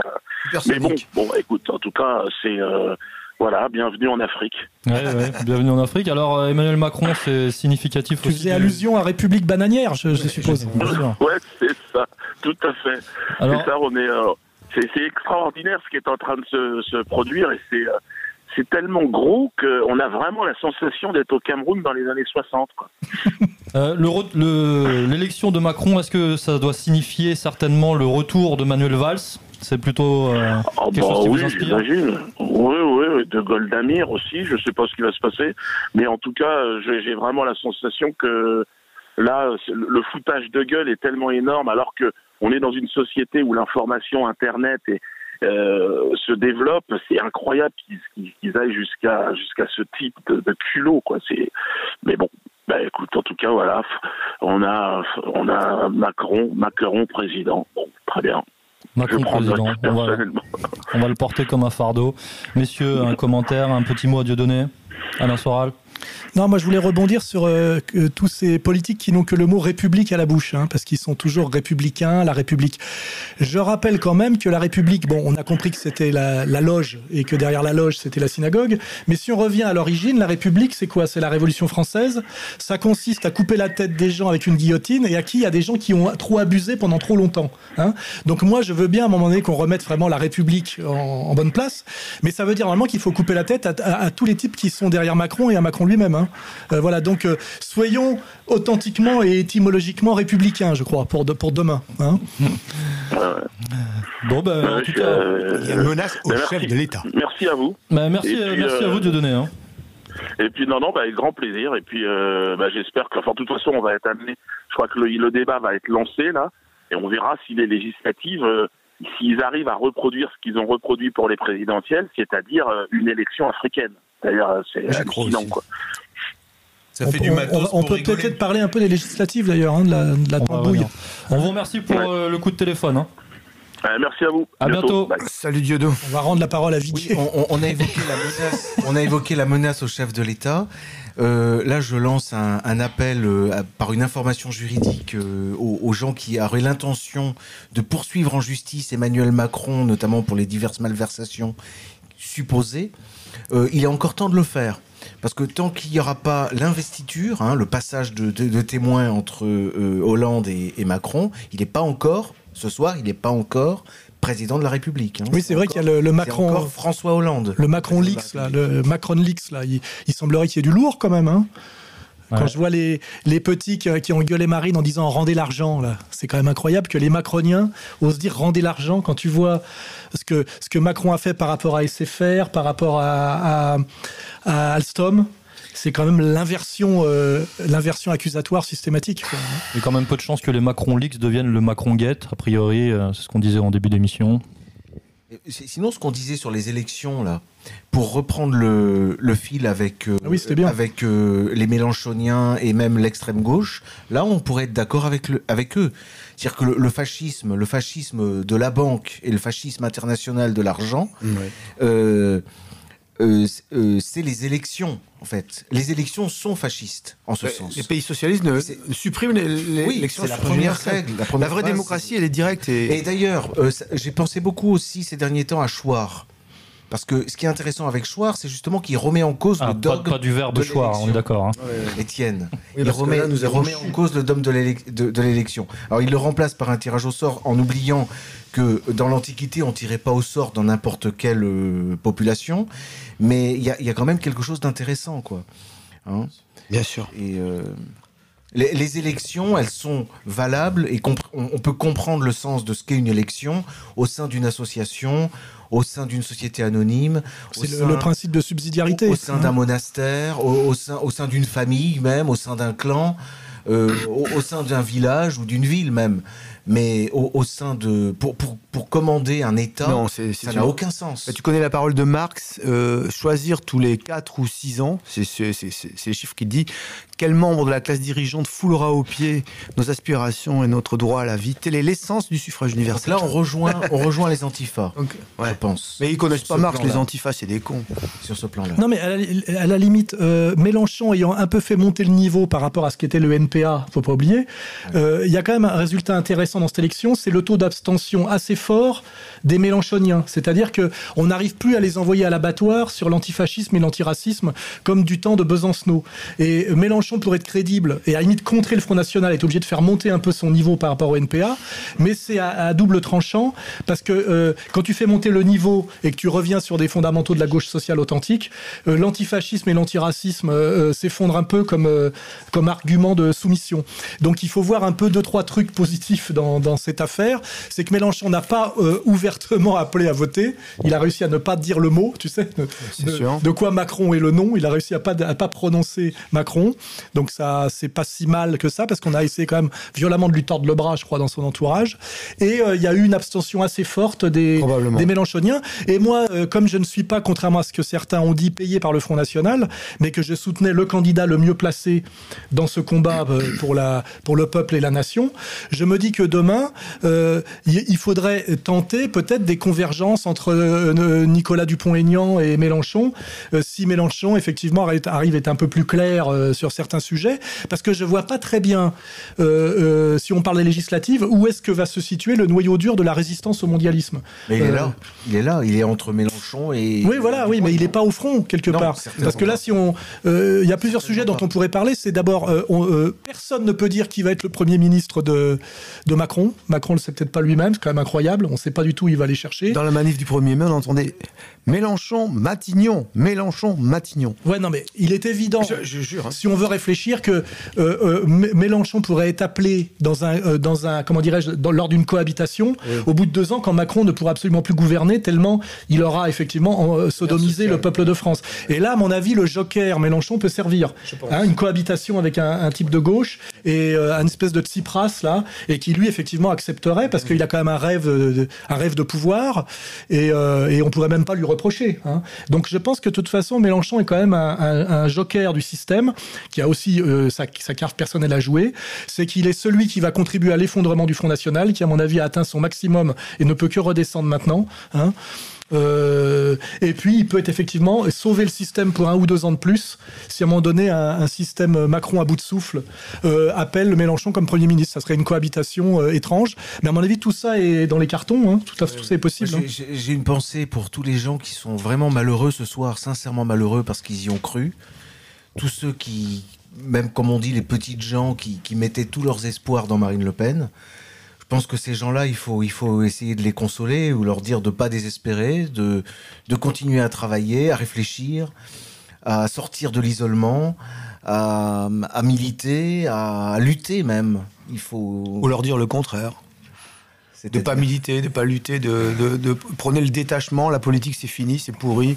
Le monde est une farce, la vie est courte. Alors la prière, faites rien. Non, mais laissez tout tomber. C'est aussi une, une, optique. La prière, c'est une optique aussi. Bah, c'est une optique, hein, parce que les, le chapelet. Le vrai, le vrai message de Jésus, c'est ne vous occupez pas de la politique. C'est de la merde ah, par essence.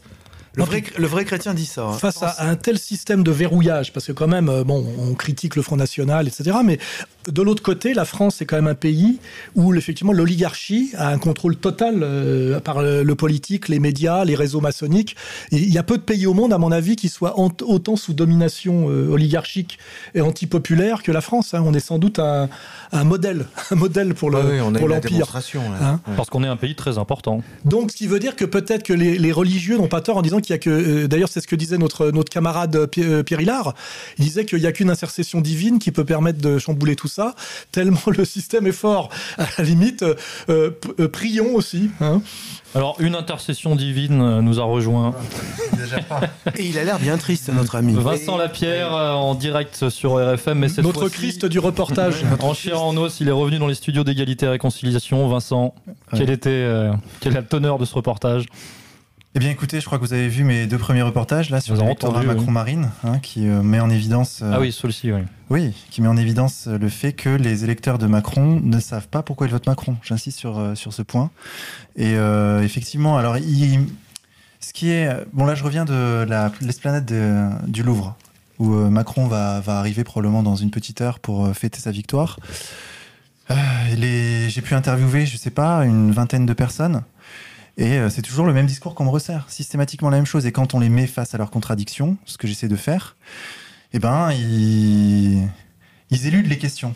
Ils, n'admettent pas que Macron est le candidat des banques, le candidat du système, ou du moins ceux qui l'admettent disent oui, mais c'est bien. J'ai l'impression qu'il y a un aspect qu'on n'a pas suffisamment évoqué, c'est le syndrome de Stockholm. C'est-à-dire que les gens une partie de la population française aime cette domination, aime.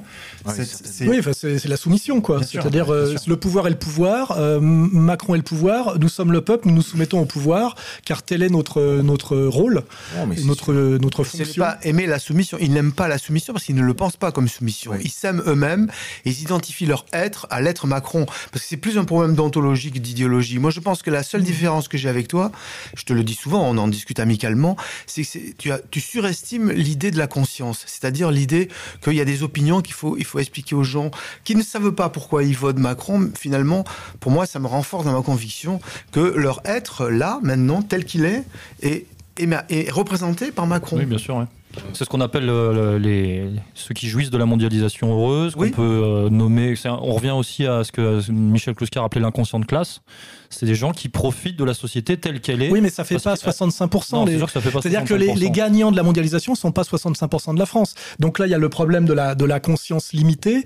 Mais par contre, que des gens qui sont des vaincus de la mondialisation admirent et adhèrent comme on admire des champions ou des, ou des stars, se disent, bon, là, nous, on n'y a pas droit, mais euh, on, admire et donc on vote pour ceux qui y ont droit. Il, y a aussi tout le système, euh, je dirais, de, comment dirais-je, de la, star, de la staritude et de la starification, qui est à dire tu sais, le petit moche et triste et pauvre qui va quand même, euh, euh, euh, comment dirais-je, ramper pour voir les stars monter sur le tapis rouge du Festival de Cannes.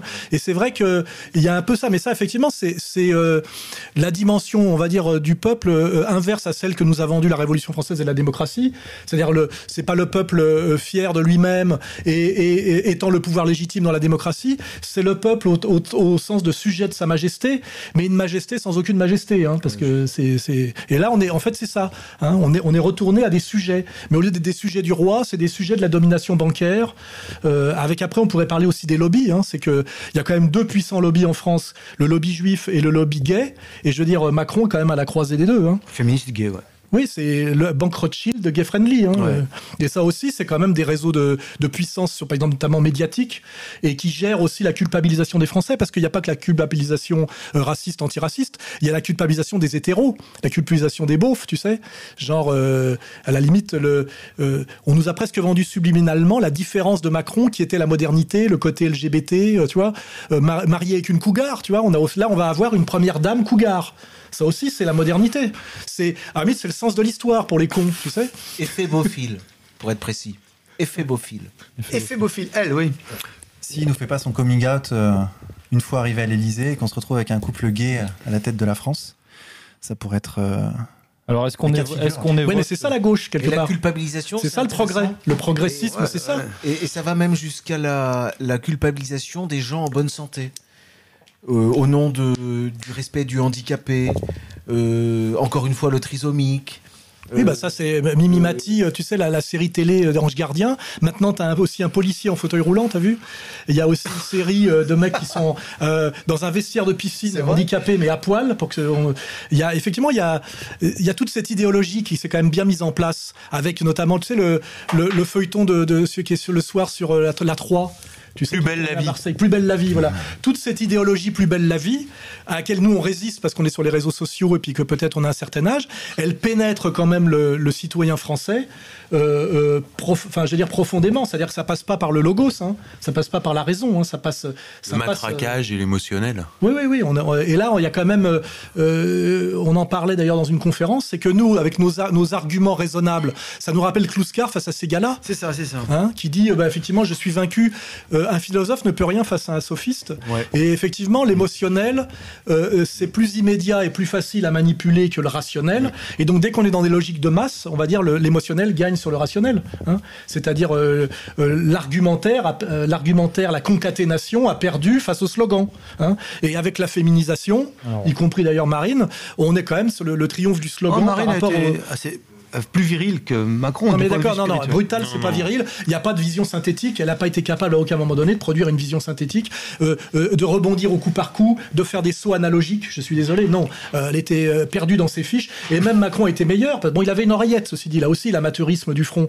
Euh, Macron avait probablement une oreillette, Marine n'en avait pas. C'est-à-dire qu'il avait des, des gens qui lui dictaient les bonnes réponses et les bons chiffres. Il n'était pas obligé de se perdre dans ses notes. Mais quand, le- quand à un moment donné, il rebondit face à Marine et lui dit vous êtes la, vous êtes la candidate de la guerre civile et moi de la réconciliation nationale. Euh, là, c'est ce qu'on appelle, c'est sa capacité quand même à réagir du tac au tac.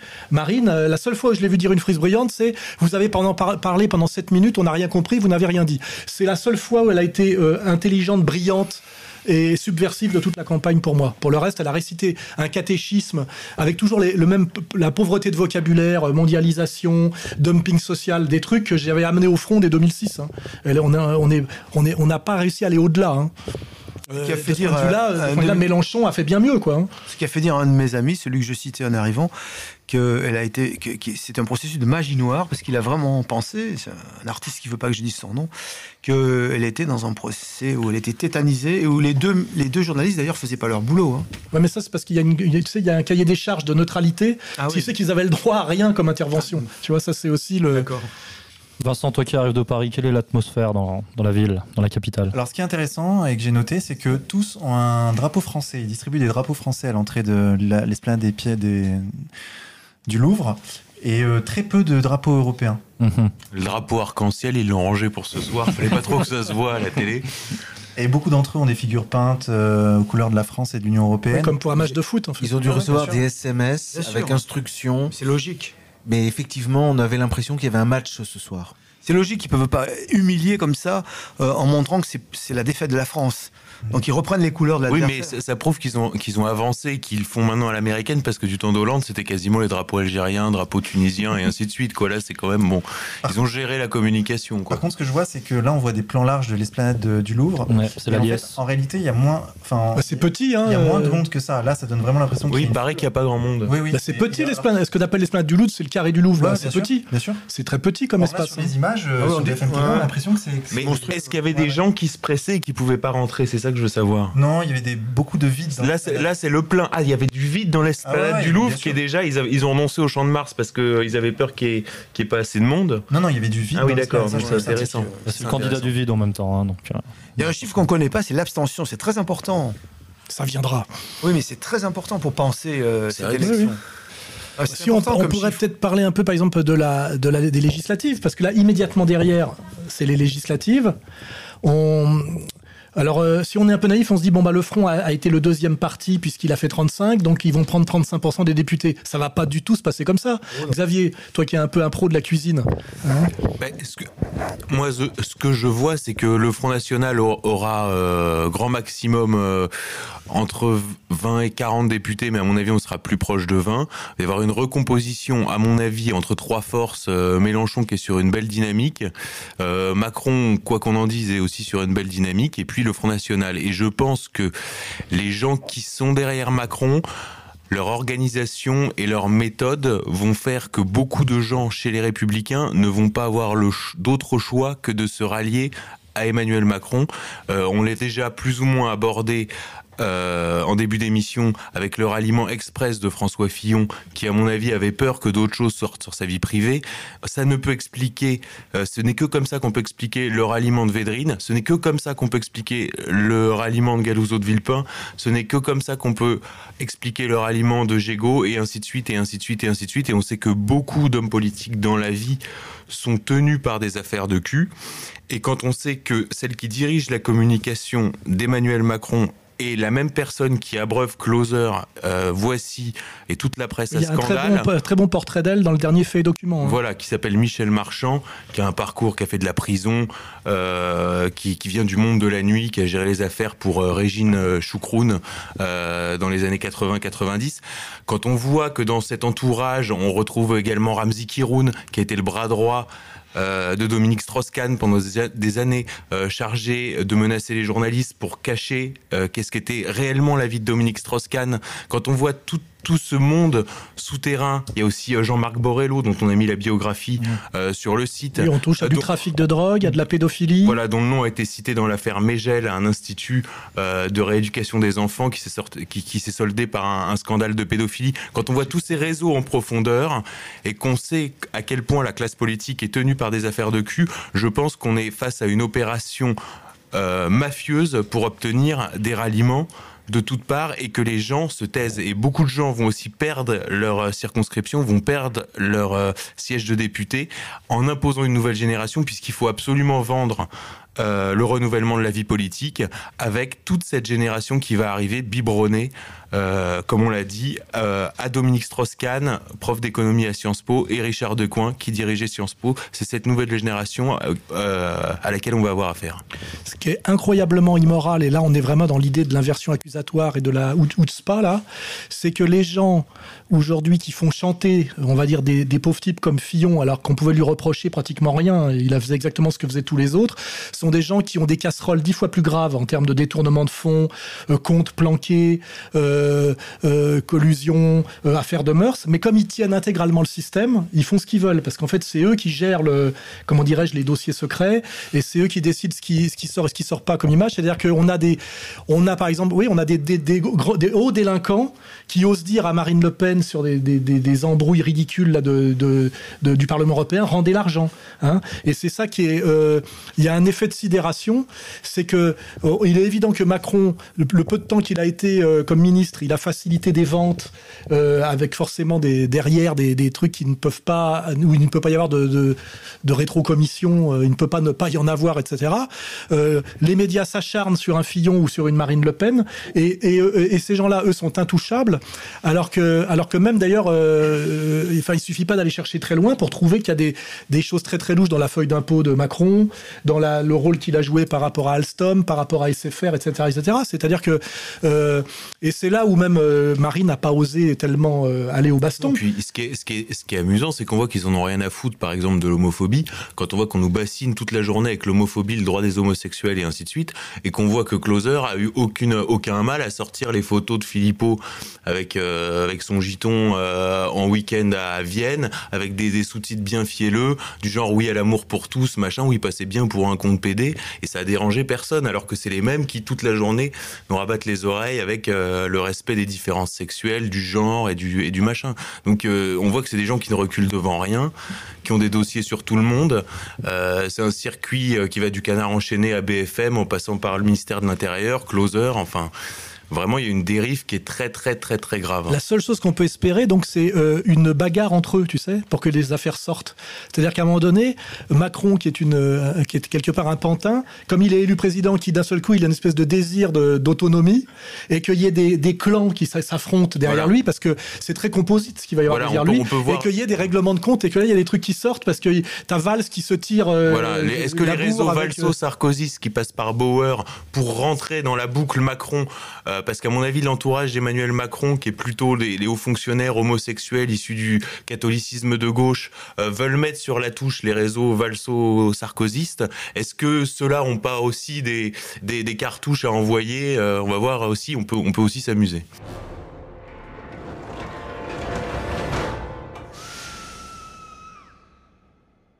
On est de retour en direct sur ERFM et nous accueillons Pierre Jovanovic. Pierre, Pierre Jovanovic, comment allez-vous? Bonjour, bah ça va, euh, comme un, jour de présidentiel. Hein.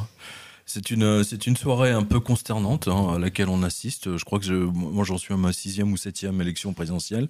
J'ai jamais vu une telle ambiance, euh, euh, comment dire, de, de, flottement à nouveau, comme, comme le résultat du premier tour. Il n'y a aucune liesse, aucune, aucun semblant de victoire. Tout à l'heure j'ai pris une voiture là ça klaxonnait un petit peu, mais sans plus quoi. C'était, euh, on, sent vraiment que c'est euh, qu'il y a quelque chose, que c'est une élection qui est qui est faussée, on va dire ça comme ça. Euh, personne n'est dupe, on, va dire ça comme ça.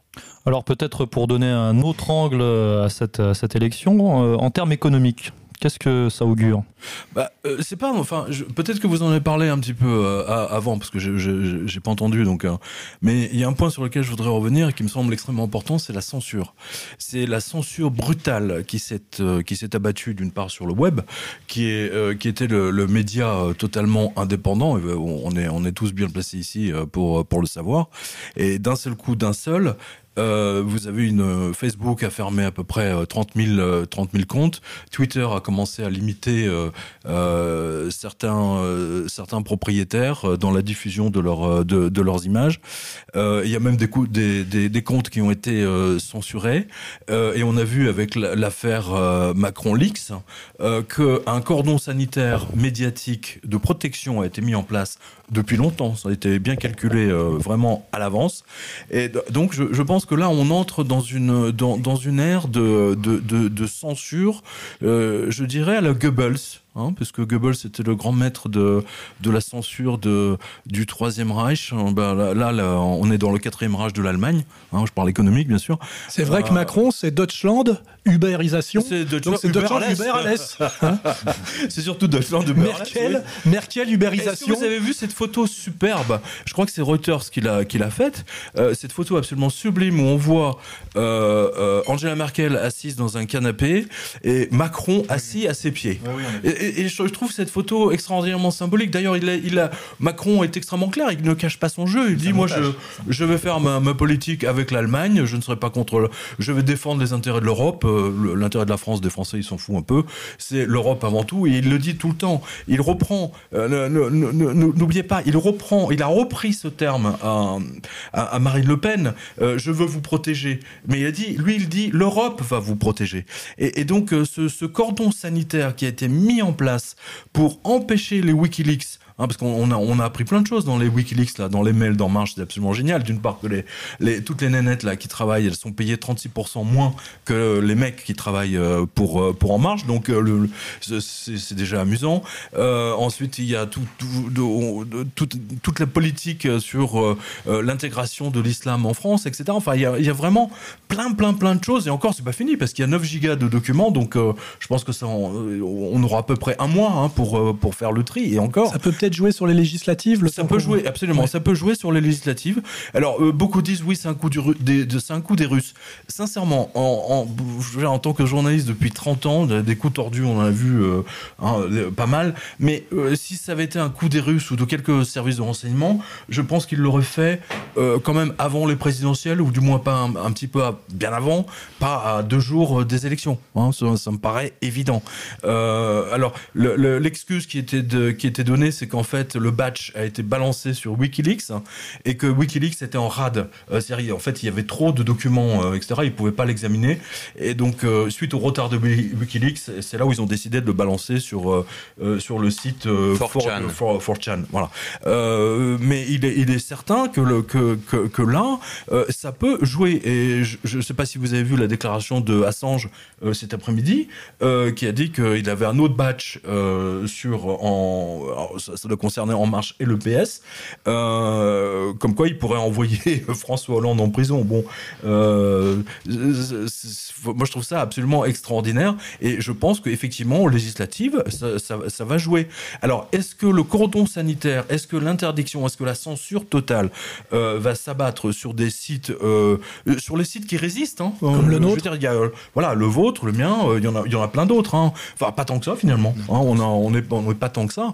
Euh, c'est la, c'est la question qu'on peut peut légitimement se poser. Mais une chose est sûre, à partir d'aujourd'hui, à partir de ce soir, la France telle qu'on l'a connue, la Ve République telle qu'on l'a connue, n'existe plus. On est rentré, et Alain l'avait très bien résumé il y a 15 jours, on a- il avait parlé d'un parti unique, on est rentré dans le parti unique. C'est-à-dire que c'est l'illustration absolue d'un livre que vous connaissez tous, hein, 1984, hein, avec, euh, euh, avec le langage euh, qui dit le contraire de ce qu'il veut vraiment dire, euh, avec toutes les caméras qui surveillent ce qu'on fait, ce qu'on dit, et ainsi de suite.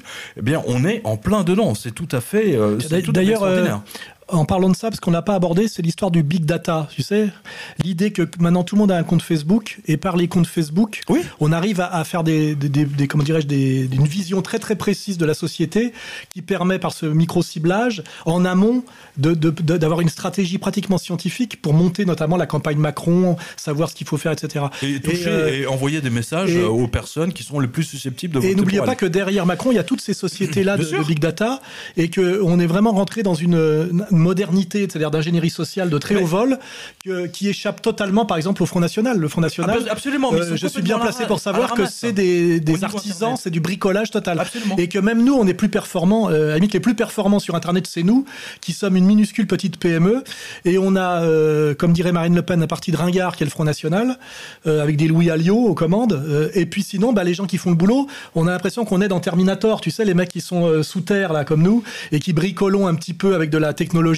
Mais on est face à, on est face à l'empire. Matrix, hein. On est face à, plutôt on- Matrix, On hein. est face à l'empire, oui. Et le, le big data, euh, il va falloir vraiment travailler là-dessus, voir que, du, que derrière Macron, il y a eu un travail de, de comment dirais-je, d'ingénierie sociale pratiquement scientifique pour arriver à cette victoire qui a été pratiquement même planifiée au, au, À au- à la, ouais, à la décimale près, avec des budgets, euh, des ciblages, des micro-ciblages, etc. Ben, on a Et- vu, que je, je- je t'interromps là, parce que je vais donner deux cas. On a vu dans les Macron Leaks que le, le Boston Consulting Group a, a- a vraiment financé et aidé Mmh. euh, le mouvement En Marche. On a vu que la banque Merrill Lynch à New York euh, a procédé à des, à, euh, à des levées de fonds, hein, toujours euh, pour, En Marche. En fait, je pense qu'on va apprendre beaucoup, beaucoup de choses avec toutes les banques étrangères, en particulier américaines, qui ont financé le mouvement En Marche et surtout le traitement des, big data. Et là-dessus, j'ai un autre exemple qui confirme ces, ces propos-là. C'était il y a à peu près deux jours, Facebook a été pris la main dans le sac en vendant un fichier big data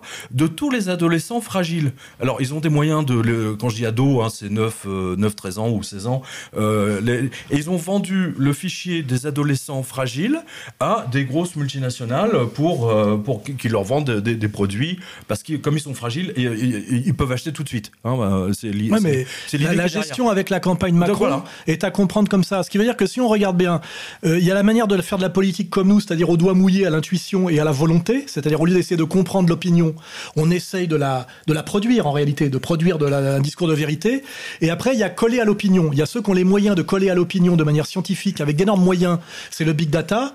Et puis on a le Front National qui est un peu entre les deux, c'est-à-dire que c'est un bricolage de doigts mouillés et un bricolage, tu sais, de sondage, mais on se croirait à l'IFOP en 1970, tu sais, avec des cartes perforées. Et je me demande si entre les deux, il y a encore un espace d'efficacité. Je crois que soit on est dans le big data complet et c'est le système, c'est l'empire, c'est d'énormes moyens Absolument. et c'est scientifique et ça donne cette espèce de robot qui est, qui est Macron avec des discours qui ne veulent rien dire, mais qui sont Bah, scientifiquement pensé pour ne rien dire. Je pense que c'est c'est pas du tout de l'incompétence. C'est au contraire de la de la très grande efficacité. Et puis sinon, on a on a nous qui sommes dans la, le volontarisme. Et puis on a non mais j'essaie de finir mon raisonnement. Et sinon, on a le Front National qui, en étant entre les deux, n'est nulle part. C'est-à-dire qu'ils sont ni dans la vision à la limite à la Mélenchon, c'est-à-dire une vision avec un souffle où tu entraînes Oui, les gens, c'est-à-dire que tu les fais bouger. C'est-à-dire que t'essayes pas de leur ressembler, tu essaies de leur montrer des modèles à suivre. C'est-à-dire que tu es réellement un modèle, tu passes devant, c'est le pont d'Arcole. Soit tu fais ça aujourd'hui, soit tu es dans le big data et scientifiquement tu contrôles la connerie humaine à la décimale près.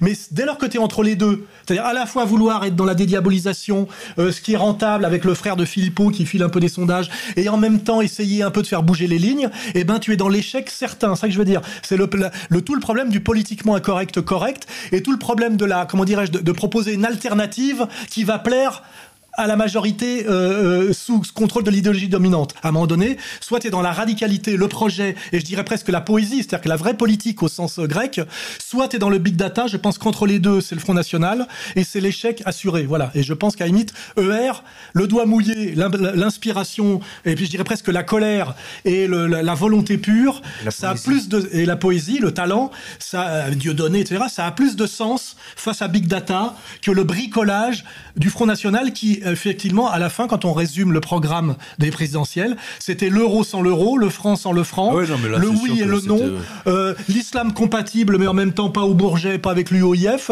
c'était le sionisme, mais en même temps euh, en se faisant systématiquement traiter de nazi et en s'excusant finalement d'en être, et ben c'est euh, cette idéologie euh, bricolée là euh, ne vaut rien. C'est la contradiction Voilà, permanente. voilà. Donc je dis, comme on peut pas nous être big data, il faut être maintenant dans réellement la politique révolutionnaire, je dirais, c'est-à-dire dans la faire bouger les lignes par l'inspiration, la volonté, la force même. Hein. Et, et- et pour reprendre mon slogan, il est certain que demain. Le, le- le- le- pouvoir ne passera pas par les urnes, il passera par les burnes. Euh. Non, non, non, ju- ju- juste pour, pour illustrer les propos de, de, de- de- d'Alain, parce que là, il y a deux points très, très, très importants. Euh, le, le premier, c'est que dans le, dans, dans le Macron, ou que je vais dire Wikileaks, euh, Macron Leaks, euh, il y a euh, un, un, un, un dossier qui est sorti. Vous avez tous entendu euh, parler de, de, des gens qui ont reçu des appels téléphoniques en disant euh, Eh, Allô, ici Emmanuel Macron, votez pour moi. Hein, je vous la fais simple. Eh bien, euh, dans, le, dans le Macron Leaks, on a vu que euh, on, on a, on a le dossier hein, euh, complet qui a coûté pas cher. Pas très cher, 240 000 euros. Euh, et euh, c'est la société, alors je me souviens plus du nom de la société, mais ça, ils ont passé grosso merdo euh, 6 millions de 6 millions d'appels. Je ne sais pas si vous réalisez. Donc ça, c'est pour. On retombe toujours sur les 6 millions. Hein. C'est c'est pour illustrer. Oui. Enfin, je- euh, vous avez peut-être parlé avant, donc moi ça, ça m'échappe. mais, euh, le, le- vous m'expliquerez après. C'est ce chiffre magique de 6 millions, le symbole de la domination. D'accord. Euh, 6, 6, 6. Oui, non, enfin, j'en étais pas encore là, moi. Je- je- pour l'instant, j'en suis à 6 tout court. Euh, le- donc, ça illustre le big data. hein. C'est-à-dire que ils ont choisi 6 millions de personnes triées sur le volet, ça se trouve triées sur Facebook, hein, ou triées euh, euh, bah, de- sur une catégorie vraiment très, très, très particulière. Euh, de- de- de- je, je dirais même un, peu sélectionnées comme, les adolescents ah oui, fragiles, oui, oui. comme le fichier d'adolescents fragiles dont je parlais précédemment. Hein c'est exactement ça. Donc c'est c'est du triage. C'est du triage. C'est triage. extrêmement bien vu. Et deuxième point, je, je- deuxième point pour re- revenir sur Ah, ça un, gaze. un point tout à l'heure. Toujours dans le Macron Leaks, il y avait, euh, on a un dossier absolument génial, c'est celui de l'espion de Macron qui était dans l'équipe de Fillon. Fillon, oui, oui. Euh, ça c'est génial. Euh, et qui lui transmettait tous les dossiers de toutes les conférences de Fillon que Fillon allait le faire le lendemain ou le surlendemain. Ça c'est absolument génial quoi. Donc c'est et on, on voit que en plus on voit l'équipe d'En Marche qui, qui traite les, les petits helpers comme ils les appellent. Ils les appellent les crevards. Hein, donc euh, je salue tous les petits crevards euh, de tous les de, de- Il y a de- quand même de- un mépris de classe, Ah, il y a un mépris un cynisme classe. inouï. Mais, mais c'est, au niveau de Macron. Hein, euh, dans le Nord, euh, c'est, des pédophiles. euh, euh, en Bretagne, c'est des alcoolos. euh, les ouvriers, euh, ils sont sales. Enfin bon, là, je, on va pas le refaire. Euh, ouais, voilà, c'est, ça qu'on a euh, élu. Et c'est scientifiquement, ça a été scientifiquement calculé. Je suis tout à fait d'accord là-dessus. Et c'est vrai que là, euh, le, le, FN et en, face d'un soit il soit il disparaît totalement hein, c'est-à-dire que parce que là c'est vraiment à l'ancienne hein, c'est à la papie c'est-à-dire qu'en fait on voit tous les euh, c'est en fait ils ont dans la tête un logiciel qui date d'il y a 20 25 ans je dirais hein, à l'époque des cartes je dirais pas les cartes perforées mais des, des Vax euh, et des IBM 360 de digital quoi c'est juste c'est juste après la carte perforée Et on n'a pas parlé, on n'a pas parlé de comment dirais-je des, des- de la tricherie, du bourrage d'urnes, de tous les gens qui ont été radiés, des, des billets un peu déchirés. Il y a aussi toute cette dimension-là. de choses. Il y a- Ah, il y a sur toutes le ces premier dimensions-là. tour, c'est scandaleux. mais mais mais le- Xavier connaît un peu le sujet là sur le. Non mais le, le vote, le, le vote est incontestable. Le nombre de votes est incontestable. Même avec la tricherie. Non mais ils avaient les moyens en plus. En plus. Ils avaient, voilà. Moi je pense qu'ils ont presque les moyens de, de dire notre objectif c'est d'arriver à ce qui, je sais pas quoi 65 machin et que ce soir ils vérifient avec les sociétés qu'ils ont payées si ça a été conforme au contrat et peut-être des même qu'il y a des primes, des primes. Oui, sais, c'est des le trucs truc. comme ça. tu vois. Des pourcentages. Je pense qu'on est, on est très très loin de ce qu'on naïvement on pourrait croire d'une élection, tu sais, présidentielle, euh, comme euh, elle se déroulait peut-être sous De Gaulle en 1965. Et je rappellerai qu'en 65, il y avait déjà eu la stupéfaction de De Gaulle qui avait été mis en balotage, et Oui, on avait découvert Dent Blanche, c'est-à-dire le canuet, qui est un peu l'ancêtre de. Macron, c'est-à-dire l'effet dévastateur de la télé et de la bonne femme sur le sérieux du politique. Et en fait, on est peut-être au D'ailleurs, bout le mouvement de Canuet du s'appelait. En Marche, hein, si Oui, mes oui, souvenirs oui, sont bons. Non, mais de toute façon, on est au bout de ce truc que de De Gaulle a mis en place. c'est Comme une boîte de Pandore de qu'il n'avait pas, qu'il avait pas identifié, qui est l'élection présidentielle télévisée. C'est Kennedy, c'est le sourire de Kennedy, c'est tout ça. On avait eu le canuet. Je, suis obligé de répondre à une question économique. peu Macron, hein. Bah, parce que ça, euh, vous, me direz si vous êtes d'accord ou pas là-dessus. Mon sentiment, au, point de vue, là je parle purement éco, ouais, on est bien d'accord. Mon sentiment, c'est que celui qui gagne cette présidentielle a perdu. Techniquement, il se retrouve avec 6 millions de chômeurs, 3 millions de mecs au RSA. hein. on va dire 10 millions de mecs euh, dans, dans la mouise en France, hein, euh, vraiment jusqu'au cou. On se retrouve avec les États-Unis euh, avec 20 trilliards ou je sais plus combien de, de dettes, enfin c'est irremboursable. La Banque centrale qui est obligée de balancer 80 milliards, 100 milliards par mois de monnaie de singe euros euh, juste pour soutenir, pour, du moins pour faire semblant que les marchés euh, les, l'évitent. Je ne sais pas si vous, si vous, euh, réalisez. Do- donc techniquement, il est dans une impasse. Macron est dans une impasse C'est pour ça, c'est pour ça qu'ils ont casté ce petit bonhomme employé de banque. C'est que c'est lui qui va aller au casse-pipe, tu sais, face aux travailleurs, face aux syndicats. Il peut finir euh, avec. Regarde déjà, il a pris des œufs sur la tête, etc. Il est évident que c'est pas les Rothschild qui vont y aller eux-mêmes, tu vois, dire, les vrais puissants. clair. Donc il caste un mec qui est mégalomane et peut-être même encore un peu un peu puceau. Et je pense qu'effectivement, euh, on n'aimerait peut-être pas être à la place de Macron quand il va falloir à un moment donné se déplacer euh, dans les. Ah tiens, à propos de puceaux, le- dans les dans les puceaux de la politique. hein. Non non, mais là je parle cul. Dans sur les Macron leaks, alors il y a deux deux deux, deux trucs très intéressants. Alors à vous de vérifier, hein, de, télécharger les 9 gigas de, données, mais il y a un, truc qui est très intéressant, c'est euh, donc euh, la boîte mail de, Macron qui est abonné à, à- comment dire à la newsletter d'un site euh, qui vend des vêtements euh, pour homo, c'est-à-dire euh, genre euh, slip euh, troué à l'arrière. Enfin bon, je, vous voyez le, le- vous voyez le genre. Euh, non, le- très, très sexy au demeurant. Hein. J'ai vu les images. Je dis tiens ouais, c'est pas éventuellement hein, à offrir à offrir à vos amis euh, choisis sur le volet, comme on dit. En marche arrière. Euh, en marche arrière, voilà. Euh, Le futur drapeau de la France. et euh, et il y a alors un autre truc alors très très intéressant. Alors à prendre avec des pincettes, si j'ose dire. Euh, c'est l'histoire de la commande de ces points sur qui est, qui acheté via le navigateur Tor euh, et Ah payé oui, avec des bitcoins. Le deep euh, machin. Oui, c'est la cocaïne là. oui. Ouais, voilà, euh, n'oublie pas d'acheter pour le boss euh, la, la- la- ma- machin, etc. Alors ça, ça c'est très très intéressant. Bah, ça, aussi, quand c'est tu connais un peu le Et le livré- métier- Attends, attends, attends, attends. C'est livré au nom du député socialiste. Touré. C'est Touré, c'est ça? Euh, Alors là, là, c'est à à prendre avec des pincettes ou même avec des lignes. Enfin, quand tu connais un petit peu le métier, que tu vois la bouche, c'est tout à fait la bouche de Macron dans la deuxième partie dingue. de la du face à face avec Marine, la mousse blanche là qu'il a sur la bouche, c'est dégueulasse d'ailleurs. Il aurait dû y avoir quelqu'un qui lui fait signe.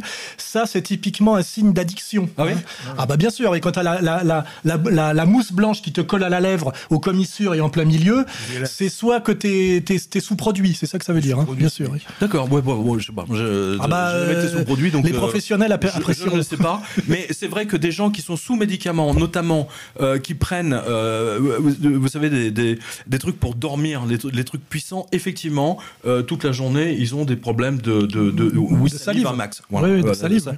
ça, ça, c'est classique. Et, et donc, dans, dans ces, dans ces Macron Leaks, effectivement, ça peut jouer un rôle. Mais en- encore faut-il voir, que, puisque vous avez vu que la préfecture de police a ordonné immédiatement une enquête, elle a envoyé des mails à tous les possesseurs de sites, etc., en, en leur disant si vous di- diffusez ces nouvelles, euh, on va vous attaquer en justice. L'avocat de Macron a également envoyé des mails à des sites en disant euh, si vous diffusez ce- ces images, machin, on vous attaque en justice. Enfin bref, je, je reviens à mon premier point de, de la censure et je reviens tout Oui, de tu reviens, c'est le totalitarisme, ça C'est le s'appelle. totalitarisme du parti, euh, du, du, du parti unique. Et en termes économiques, euh, là, je vous dis très sincèrement, je ne sais absolument pas comment il va faire. De toute façon, il ne peut rien faire. L'Europe est vouée à sa propre destruction. Euh, parce que c'est dans les gènes. C'est dans les gènes du capitalisme de... de euh, je, vais, je vais dire, le jeu, le jeu Monopoly, euh, vous, vous, on nous l'a tous montré. C'est à un moment donné, il y a un mec, au final, il y a un mec qui a tout gagné. Voilà. Hein, il a... euh, voilà, c'était. N'oubliez pas. les hôtels rue de la Paix. Le Monopoly, ça a été inventé par un professeur d'économie comme cours à ses étudiants pour montrer les méfaits du monopole. Hein, c'est- à la base, c'est ça. C'est un cours d'économie. C'est pas du tout un jeu, contrairement à ce qu'on pourrait croire. Et aujourd'hui, on est dans cette situation absolument surréaliste où les banques centrales déversent des centaines de milliards de monnaies de singe et tout le monde sait comment ça va se terminer. Hein Moi, je, je- je reviens toujours euh, parce que je suis très Ceci attaché. dit, ça fait depuis 2008 qu'on attend que ça tombe, et l'air de rien, ça tombe Ah non, non, pas non, totalement. attention, quoi. attention, attention, attention. Là, en- la, grande différence entre 2009, hein, parce que 2008, 2009, et aujourd'hui, c'est qu'à l'époque, les banques centrales ne balançaient pas 80, 100 milliards, 200 milliards de monnaie de singe par mois. C'était éventuellement tous les 6 mois. Et, bi- et bientôt, ça va être les 80 milliards, ça va être tous les 15 jours, puis ensuite, ça va être toutes les semaines et tous les jours. Qui c'est veut ça que bien vous devez dire, voir. un, qui veut bien dire que un, la France est ingouvernable, que Macron ne peut rien faire, ce qui veut dire quand même derrière qu'il peut y avoir derrière ce type très lisse qui ressemble à un steward de, de, de, de- de- comment dirais-je de compagnie aérienne. Ah, il fera un très Euh, bon steward chef de Oui, bord mais c'est pas, c'est pas ça. Le- le- C'est que derrière il peut y avoir l'état policier. Tu vois ce que je veux dire hein Mais quel état policier? Il y est là. Non, non, mais réellement, c'est-à-dire que ça sonne à ta porte et on t'emmène. Il commence. Tu vois On t'emmène. Euh, et que tu veux. Parce que Ça a moi, par exemple. hier. Oui, oui. Enfin, moi, par exemple, j'ai déjà pris trois mois de prison récemment ferme. Hein. Euh, Je les ai pas encore fait, mais je les ai pris. Ça peut s'accélérer terriblement demain. C'est-à-dire, effectivement, des, des hôtesses. Parce que tu as vu maintenant que pour commenter les- la politique, même sur BFM, tu as des gamines de 28 ans euh, en tailleur avec une jupe courte, etc. Enfin, on a vraiment cette dictature assez moderne où on a des, des hôtesses et des stewards, donc des gays et des, des jeunes filles avec des jolis prénoms, Gwendoline, etc. Et derrière, en fait, pour que tout le monde sourit, il y a la schlag. Il y a la schlag, c'est-à-dire il y a, il y a effectivement de la, la persécution déjà, euh, euh, comment dirais-je, fiscale, et puis de la menace de procès systématique avec d'énormes condamnations à la 17e chambre. Et ça peut aller plus loin, ça peut aller euh, jusqu'à l'arrestation pour extrémisme, à la limite. Tu sais, il suffit de déclarer extrémiste tout ce qui n'est pas conforme à l'idéologie dominante et de faire une loi pour lutter contre l'extrémisme. Et tous les extrémistes sont envoyés en tôle. Et ça, et ça nous fait penser quand même à, à ce qu'on dénonçait dans l'URSS des années euh, 60-70. Oui, c'est l'archipel du Goulag. Qui peut être Viguier. L'ordre du jour très vite, c'est, ce sont les mesures de sûreté. Euh, parmi les mesures de sûreté, il y a l'internement administratif, par exemple. Bon, là, on en a parlé pour les fichiers S, mais c'est valable pour euh, toute une catégorie de, de population, d'intellectuels, etc. Si- S'ils représentent un danger, on n'hésitera pas à les interner. hein.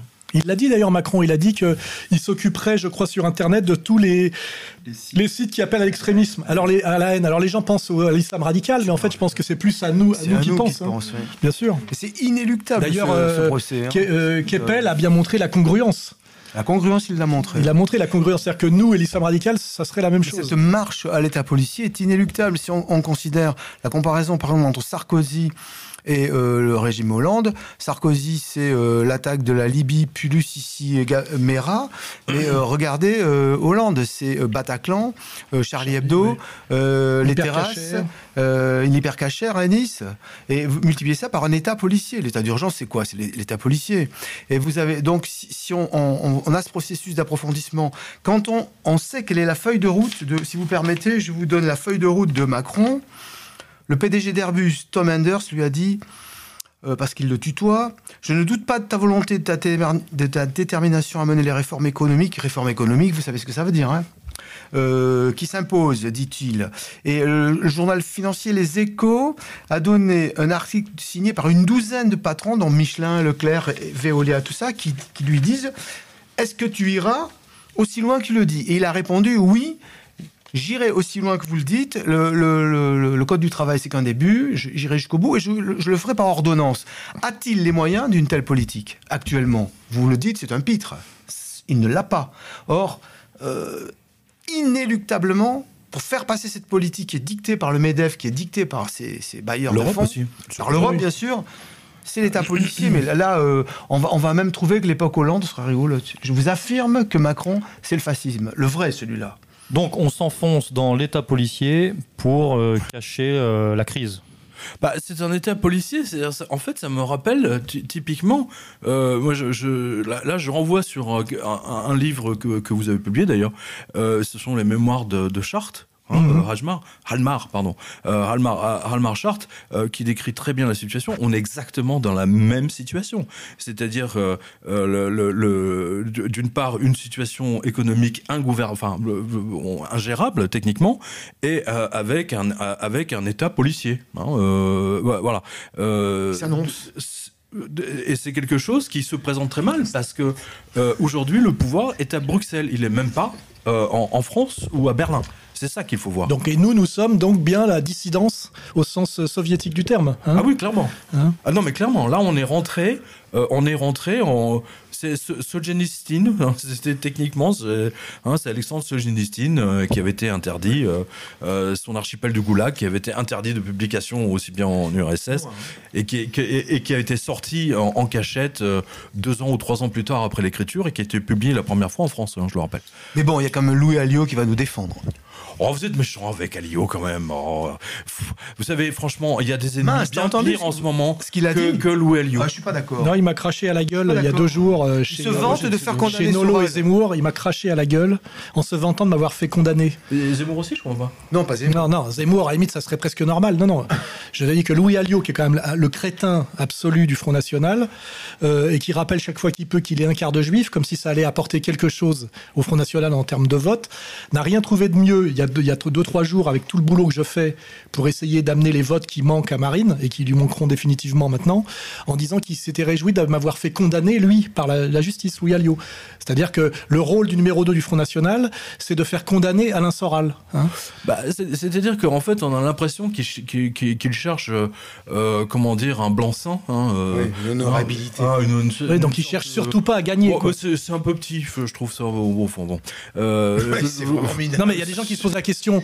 Il y a des gens qui se sont posé la question tellement Marine avait été mauvaise au débat. C'est est-ce qu'elle ne l'a pas fait exprès? Il y a des gens qui m'ont dit ça parce qu'en fait elle ne veut pas le pouvoir et qu'elle avait très peur de gagner. Alors je dis il faut quand même pas exagérer.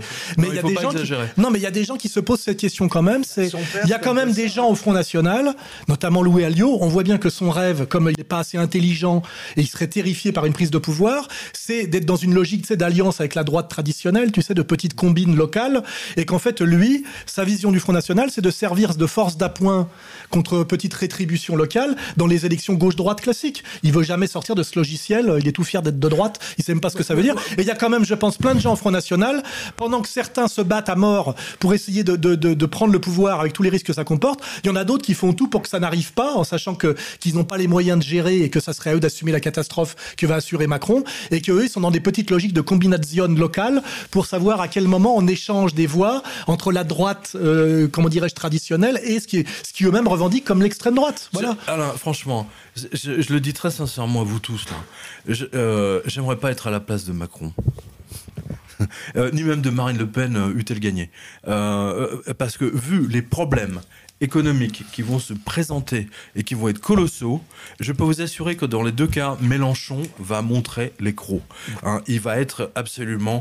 euh, Il, va a demandé à être ministre. euh, Oui, il le sera de- dans un gouvernement de cohabitation dans un certain temps. Oui. Il commence à. à- Ah, il à- a- mais il pas a tout de commencé suite. à commence faire à se du les pied, limer, là, les euh, crocs, justement. Il a commencé à faire du pied. à Moi, je crois qu'il se les lime un peu. Non, mais il sera le Tsipras. Oui, il lui a dit Je suis prêt à Bah, comme. Tsipras, oui. euh, Oui, il sera le, le salut du, système dans une cohabitation. Jusqu'à ce qu'il obtienne ce qu'il veut, quoi. Voilà. voilà. Il vient de cracher à la gueule du Parti communiste, quand même, là, hein, Mélenchon. Oui, enfin bon, c'était Ouais, gagné. ça, c'était, euh, Oui, mais enfin, c'est Le, le Parti communiste s'était craché à la gueule de, Oui, de oui, oui. lui-même entre je Laurent veux dire, euh, et Robert Hue. euh, Il montre son déjà vrai fait, hein. visage, Mélenchon. Vincent Lapierre. Oui, malgré tout, il y a une note d'espoir, c'est que l'abstention est très haute. C'est la plus Très, très haute, haute. depuis Très, 1950. très haute. Alors, quels sont les chiffres très, 25,3%. Ah, c'est pas C'est énorme. 3 points de plus qu'au premier tour. 11 Ah, c'est points pas plus qu'en Et on a 81. 12% de Non, vote franchement, c'est pas blanc. Donc en réalité, malgré tout, Macron arrive au pouvoir sans être adoubé par le peuple. Réellement. Bah, ré- ré- réellement, en fait, il a pas le pouvoir. Oui, mais, mais même, les, mais même les images, ça fait penser, tu sais, quand on déboulonne euh, Saddam Hussein ou quand on fait croire qu'il y a une révolution en Libye, on est quand même tout ça dans la. euh, dans- c'est du show euh, télévisé, c'est de la moins, il y a la construction. pièce du peuple. On Non mais il y a, y Là, pas y rien. Non mais il y a rien puisque Là, y a le carré du Louvre là c'est parce que c'est un espace très petit parce que ils ont pas fait la place de la Concorde hein, euh, ni même la Bastille tu vois ce que je veux dire. Donc on est quand même aussi dans une illusion qu'il y aurait une- un soutien massif. En fait il y a un braquage qui a été fait par beaucoup d'argent et du big data. hein. Il y a une espèce de coup d'État euh, subtil et bien bien organisé. En fait ça s'appelle la démocratie qui va qui arrive au bout de sa logique, hein. Euh, c'est-à-dire le pouvoir de l'argent par l'opinion. Mais il faut pas rêver, il n'y a pas d'adhésion populaire, il n'y a pas vraiment de majorité. Si on additionne le Front National plus les petits partis euh, plus Mélenchon, euh, le non au, au système euromondialiste aurait été majoritaire, mais bien sûr divisé. Et, et évidemment, le système, euh, là où est sa force, c'était le même principe que l'arc républicain, c'est de l'arc républicain auto, auto, auto-républicain, c'est que Mélenchon et Marine devraient s'associer dans un comité national de la résistance pour s'opposer au système. Or, c'est impossible au nom de l'antifascisme, au nom de, de, de tout ce, ce que valide à la limite un type comme Mélenchon, parce que la seule alternative, c'est ça, ça serait que les opposants au système s'unissent. Et ça, c'est arrivé une fois en France, sous l'occupation allemande, par la mort de Jean Moulin et la volonté du général de Gaulle. Euh, alors, j'étais pas là euh, au début, hein, euh, pardon, mais peut-être que tu as abordé le sujet. C'est quoi ton opinion sur la déclaration de Marine comme quoi elle veut changer le parti? Là Oui, Euh, bah, c'est ce qu'on a dit au début, c'est que aujourd'hui, un Front National avec quelqu'un à sa tête qui s'appelle Le Pen, le maximum qu'il peut faire du maximum du maximum, c'est 35. Donc maintenant, je te signale que déjà, elle a fait la campagne en s'appelant Marine. Il n'y avait pas Front National, il n'y avait pas son nom. Donc quand tu es obligé de cacher ton nom pour te présenter et de cacher d'où tu viens, ça veut dire que tu as accepté la diabolisation en réalité et que tu arrives toi-même avec les cornes du diable sur la tête, euh, tu vois, en essayant de cacher ta queue, tu sais, dans ton dans ta poche, tu vois. Donc évidemment, Marine, elle est dans une espèce de contradiction, c'est que il va falloir effectivement dédiaboliser jusqu'au bout le Front National. Pour ça, il faut que ce soit plus le Front National et que ce soit plus les Le Pen. C'est ce qu'on a dit au début, hein, parce que sinon, ça ne dépassera jamais 35. Et de toute façon, ça va péter au front. Là, je le dis forcément.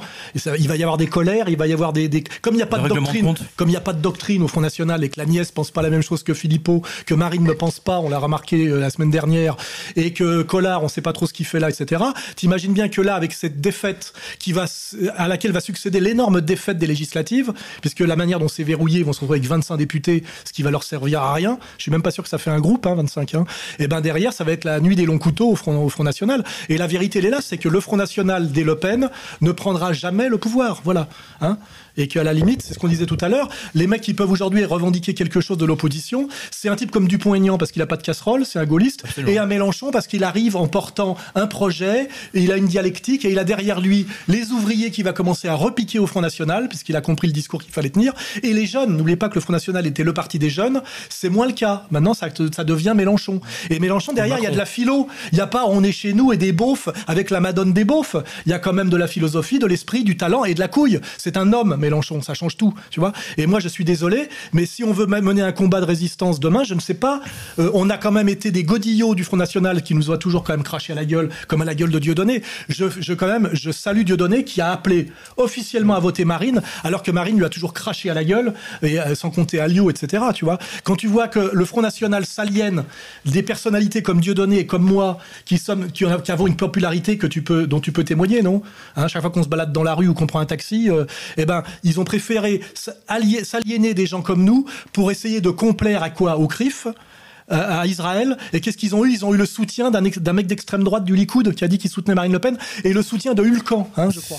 Il faut rappeler. Pour le reste, ils se sont pris entièrement tout le sionisme, pour pas dire un autre mot, dans la gueule. Donc quand tu déclares la guerre aux, musulmans de France, hein, de façon délirante, et que tu euh, euh, tu fais euh, euh, allégeance totalement au sionisme, alors que euh, on te traite de parti nazi et que toi-même tu vires ton père, donc tu acceptes de dire que c'est un parti nazi, alors que je crois que euh, Jean-Marie Le Pen avait 9 ans pendant la guerre, tu vois, c'est que de toute façon, tu es une, véritable machine à perdre, tu vois. Alors soit il y a des gens maintenant qui se disent est-ce que c'est pas fait exprès, tellement c'est énorme les contradictions doctrinales, les erreurs stratégiques, l'incompétence, car euh, tout le monde a bien dit que Philippot était bien meilleur face à, Macron que Marine, et or le numéro un du parti n'est pas le plus intelligent, n'est pas le meilleur euh, au niveau de l'élocution, et c'est même pas lui qui porte l'idéologie, parce qu'en réalité, l'idéologue du front, c'est, comment dirais-je, c'est Philippot, hein, et, et, qui ne contrôle pas l'aile droite qui est, qui est la petite nièce, qui a sans doute un avenir, mais quel avenir, et on voit pas aussi ce que Collard fait là, qui est collé à Marine alors qu'il est même pas au front. Hein. le mouvement Marine, euh, bleu Marine. C'est de la merde tout ça, c'est zéro, c'est pot de balle avec l'espèce de de, de, de, rose bleu sans épines qui ressemblait à un balai de chiottes. Euh, enfin, je veux dire, on est là aujourd'hui, on peut faire le bilan. Dans le genre symbole, on pouvait trouver quand même. Donc on est quand même dans un truc. Euh, on est arrivé à la limite et au maximum, et là de toute façon, il n'y a pas de, tu vois, je veux dire, il n'y a pas de d'étape supplémentaire. Il y a effectivement, comme l'a dit Marine, il va falloir changer des tas de choses, mais en fait, ce qu'il va falloir changer, c'est elle en réalité et tout ce qu'elle représente. Messieurs, euh, on va conclure. Je vais vous donner la parole à tour de rôle pour un petit mot de conclusion. Monsieur Viguet, un petit mot de conclusion pour RFM en direct. Euh, ne, perdez pas espoir et continuez à travailler, à, réfléchir, à essayer de comprendre ce qui se passe. Vincent Lapierre. Oui, ben, je rejoins totalement Damien Viguet. Je crois qu'on a bien vu que là, euh, la France va mourir d'ignorance. C'est ce qu'on voit dans mes reportages, Jovanovic, je ne sais pas si vous les avez vus. les électeurs de Macron se caractérisent par leurs euh, conneries, leurs bêtises. Mais ceux qui sont derrière Macron savent très bien ce qu'ils font, et eux sont tous sauf bêtes. Hein. Hein, parce que euh, Julien Drey, c'est ce qu'il fait, Minck, c'est ce qu'il fait, Attali, c'est ce qu'il fait. Il ne faut pas oublier que derrière, il y a ça. Hein. il, y a les plus, il y a des intelligences, des spécialistes de la domination et de la manipulation. donc nous, notre rôle à égalité-réconciliation est donc contre-culture ben, est d'autant plus important, je crois, hein, c'est que effectivement, ramener les gens à la lecture, ramener les gens à la conscience et à la compréhension de ce qui se passe en France et dans le monde. Donc, euh, on a du boulot et c'est la note positive de ce soir. Du boulot dans la France. Et, je rappellerai que le gang qui est derrière Macron, si on redit les noms, euh, Julien Drey, euh, Drahi, Attali, BHL, c'est pas le Bourget et l'UOIF. Hein voilà. Et j'attends que Marine les nomme, ses ennemis ses ennemis de la France et ses ennemis de, ce qu'elle essaye de représenter, et ses ennemis qui lui font la peau et qu'elle embrasse comme euh, le pape François embrasse les bagouses des maîtres du monde à Yad Vashem. Félix, un mot de conclusion pour RFM la plus mauvaise nouvelle de la soirée, pour moi, c'est ce que vient de dire Vincent. 25% d'abstention, c'est lamentable. Quand on songe qu'il y en avait 21 euh, au premier tour, 25, euh, c'est ridicule.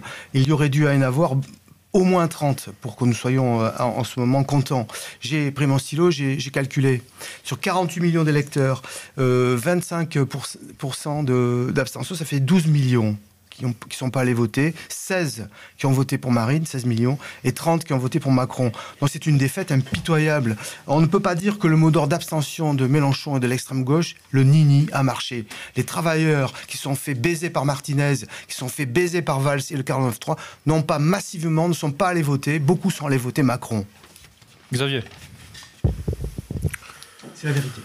Bah, que dire pour conclure cette soirée un peu déprimante? Oui, bah, qu'on aurait tort de, penser que, que Macron est un personnage un peu ridicule, euh, avec, euh, avec quelques euh, comme ça, des, des, personnages euh, facilement déstabilisables. Derrière, il y a une vraie opération d'un État qui est pas seulement policier, je le redis, qui est aussi un État mafieux. Et je pense que on s'apprête à vivre des choses euh, assez compliquées. Et je ne suis pas sûr que ça puisse durer cinq ans. Je pense que la confrontation radicale va arriver plus vite que ce qu'on pense. Pierre Jovanovic. là, je, je, vais reprendre enfin quelque chose qui ne lui appartient pas, hein, ça va de soi. Euh, je, pense à la ministre de l'Éducation nationale, Mme Belkacem. Euh, l'avenir a plus d'imagination que nous. Euh, Dieu a beaucoup plus d'imagination que nous. Hein, et les anges en particulier ont plus d'imagination que nous. Donc euh, je, pense que les, les, mois qui vont venir euh, risque d'être euh, assez haut en couleur, c'est le cas de le dire. Euh, donc il ne faut surtout pas abandonner parce que là, je, pense que les forces qui sont les forces qui sont en présence sont tellement violentes qu'il y en a une à un moment donné qui va détruire, casser toutes les autres. Voilà. Alain Soral, bienvenue dans cette France postmoderne. Qu'est-ce que vous pouvez nous dire? Bah Là, je crois que j'en ai dit pas mal. Hein. Nous allons vers euh, effectivement des temps futurs assez chaotiques. Je pense que la France est ingérable. Je pense que le pouvoir, par contre, oligarchique français est sans doute un des mieux structurés, des plus puissants, des plus pervers et des plus violents du monde. Je pense que la France est un enjeu majeur. Hein. Euh, il fallait pas que euh, l'oligarchie mondialiste perde notamment la voix au Conseil de sécurité, par exemple. N'oubliez pas que Russie plus Chine plus France, c'était basculé de l'autre côté. Ça changeait aussi pas mal de, de projets des néoconservateurs, euh, des projets de guerre, etc. Euh, et puis euh, dernière remarque, euh, il y a eu le, Brexit, il y a eu Trump, euh, Marine, c'est un peu comme le PSG, hein, elle, elle s'est fait sortir, elle s'est fait sortir prématurément de la compétition, et je crois vraiment que il va falloir repenser radicalement ce qu'on appelle l'opposition au système en France, et sur le plan du courage idéologique et sur le plan de ses représentants. Moi, je le dis, j'ai marché de façon très, très, très disciplinée derrière Marine, car c'était la candidate la mieux placée. Euh, je me suis fait incendier par les, les, les disciples d'Asselineau, qui n'ont pas eu totalement tort, je le reconnais, parce que finalement, on ne sait pas si Marine voulait réellement sortir de l'Europe et de l'euro. Ils ont leur argumentaire n'était pas totalement faux, même si effectivement Asselineau n'a aucun avenir politique. Et, euh, je le dis aujourd'hui, euh, j'ouvre ma gueule et je pense qu'il va falloir l'ouvrir. Il y a un combat de résistance et d'insoumission à mener en France et le Front National ne peut pas nous permettre de le mener car il a, il est dans le politiquement incorrect correct. Il a un pied dedans, un pied dehors Euh, et avec ça, on arrive nulle part. Je finirai par une citation de Saint-Just celui qui ne fait sa révolution qu'à moitié creuse son propre tombeau. Voilà. Tout à fait. Le combat continue, chers auditeurs. Nous étions et vous étiez en direct sur ERFM. Merci de nous avoir radio de la suivis. résistance. La radio de la résistance. Merci à tous de nous avoir suivis. On se retrouve très vite. À bientôt. Et on écoute Siren Metallic Forest, son album est disponible sur contreculture.com.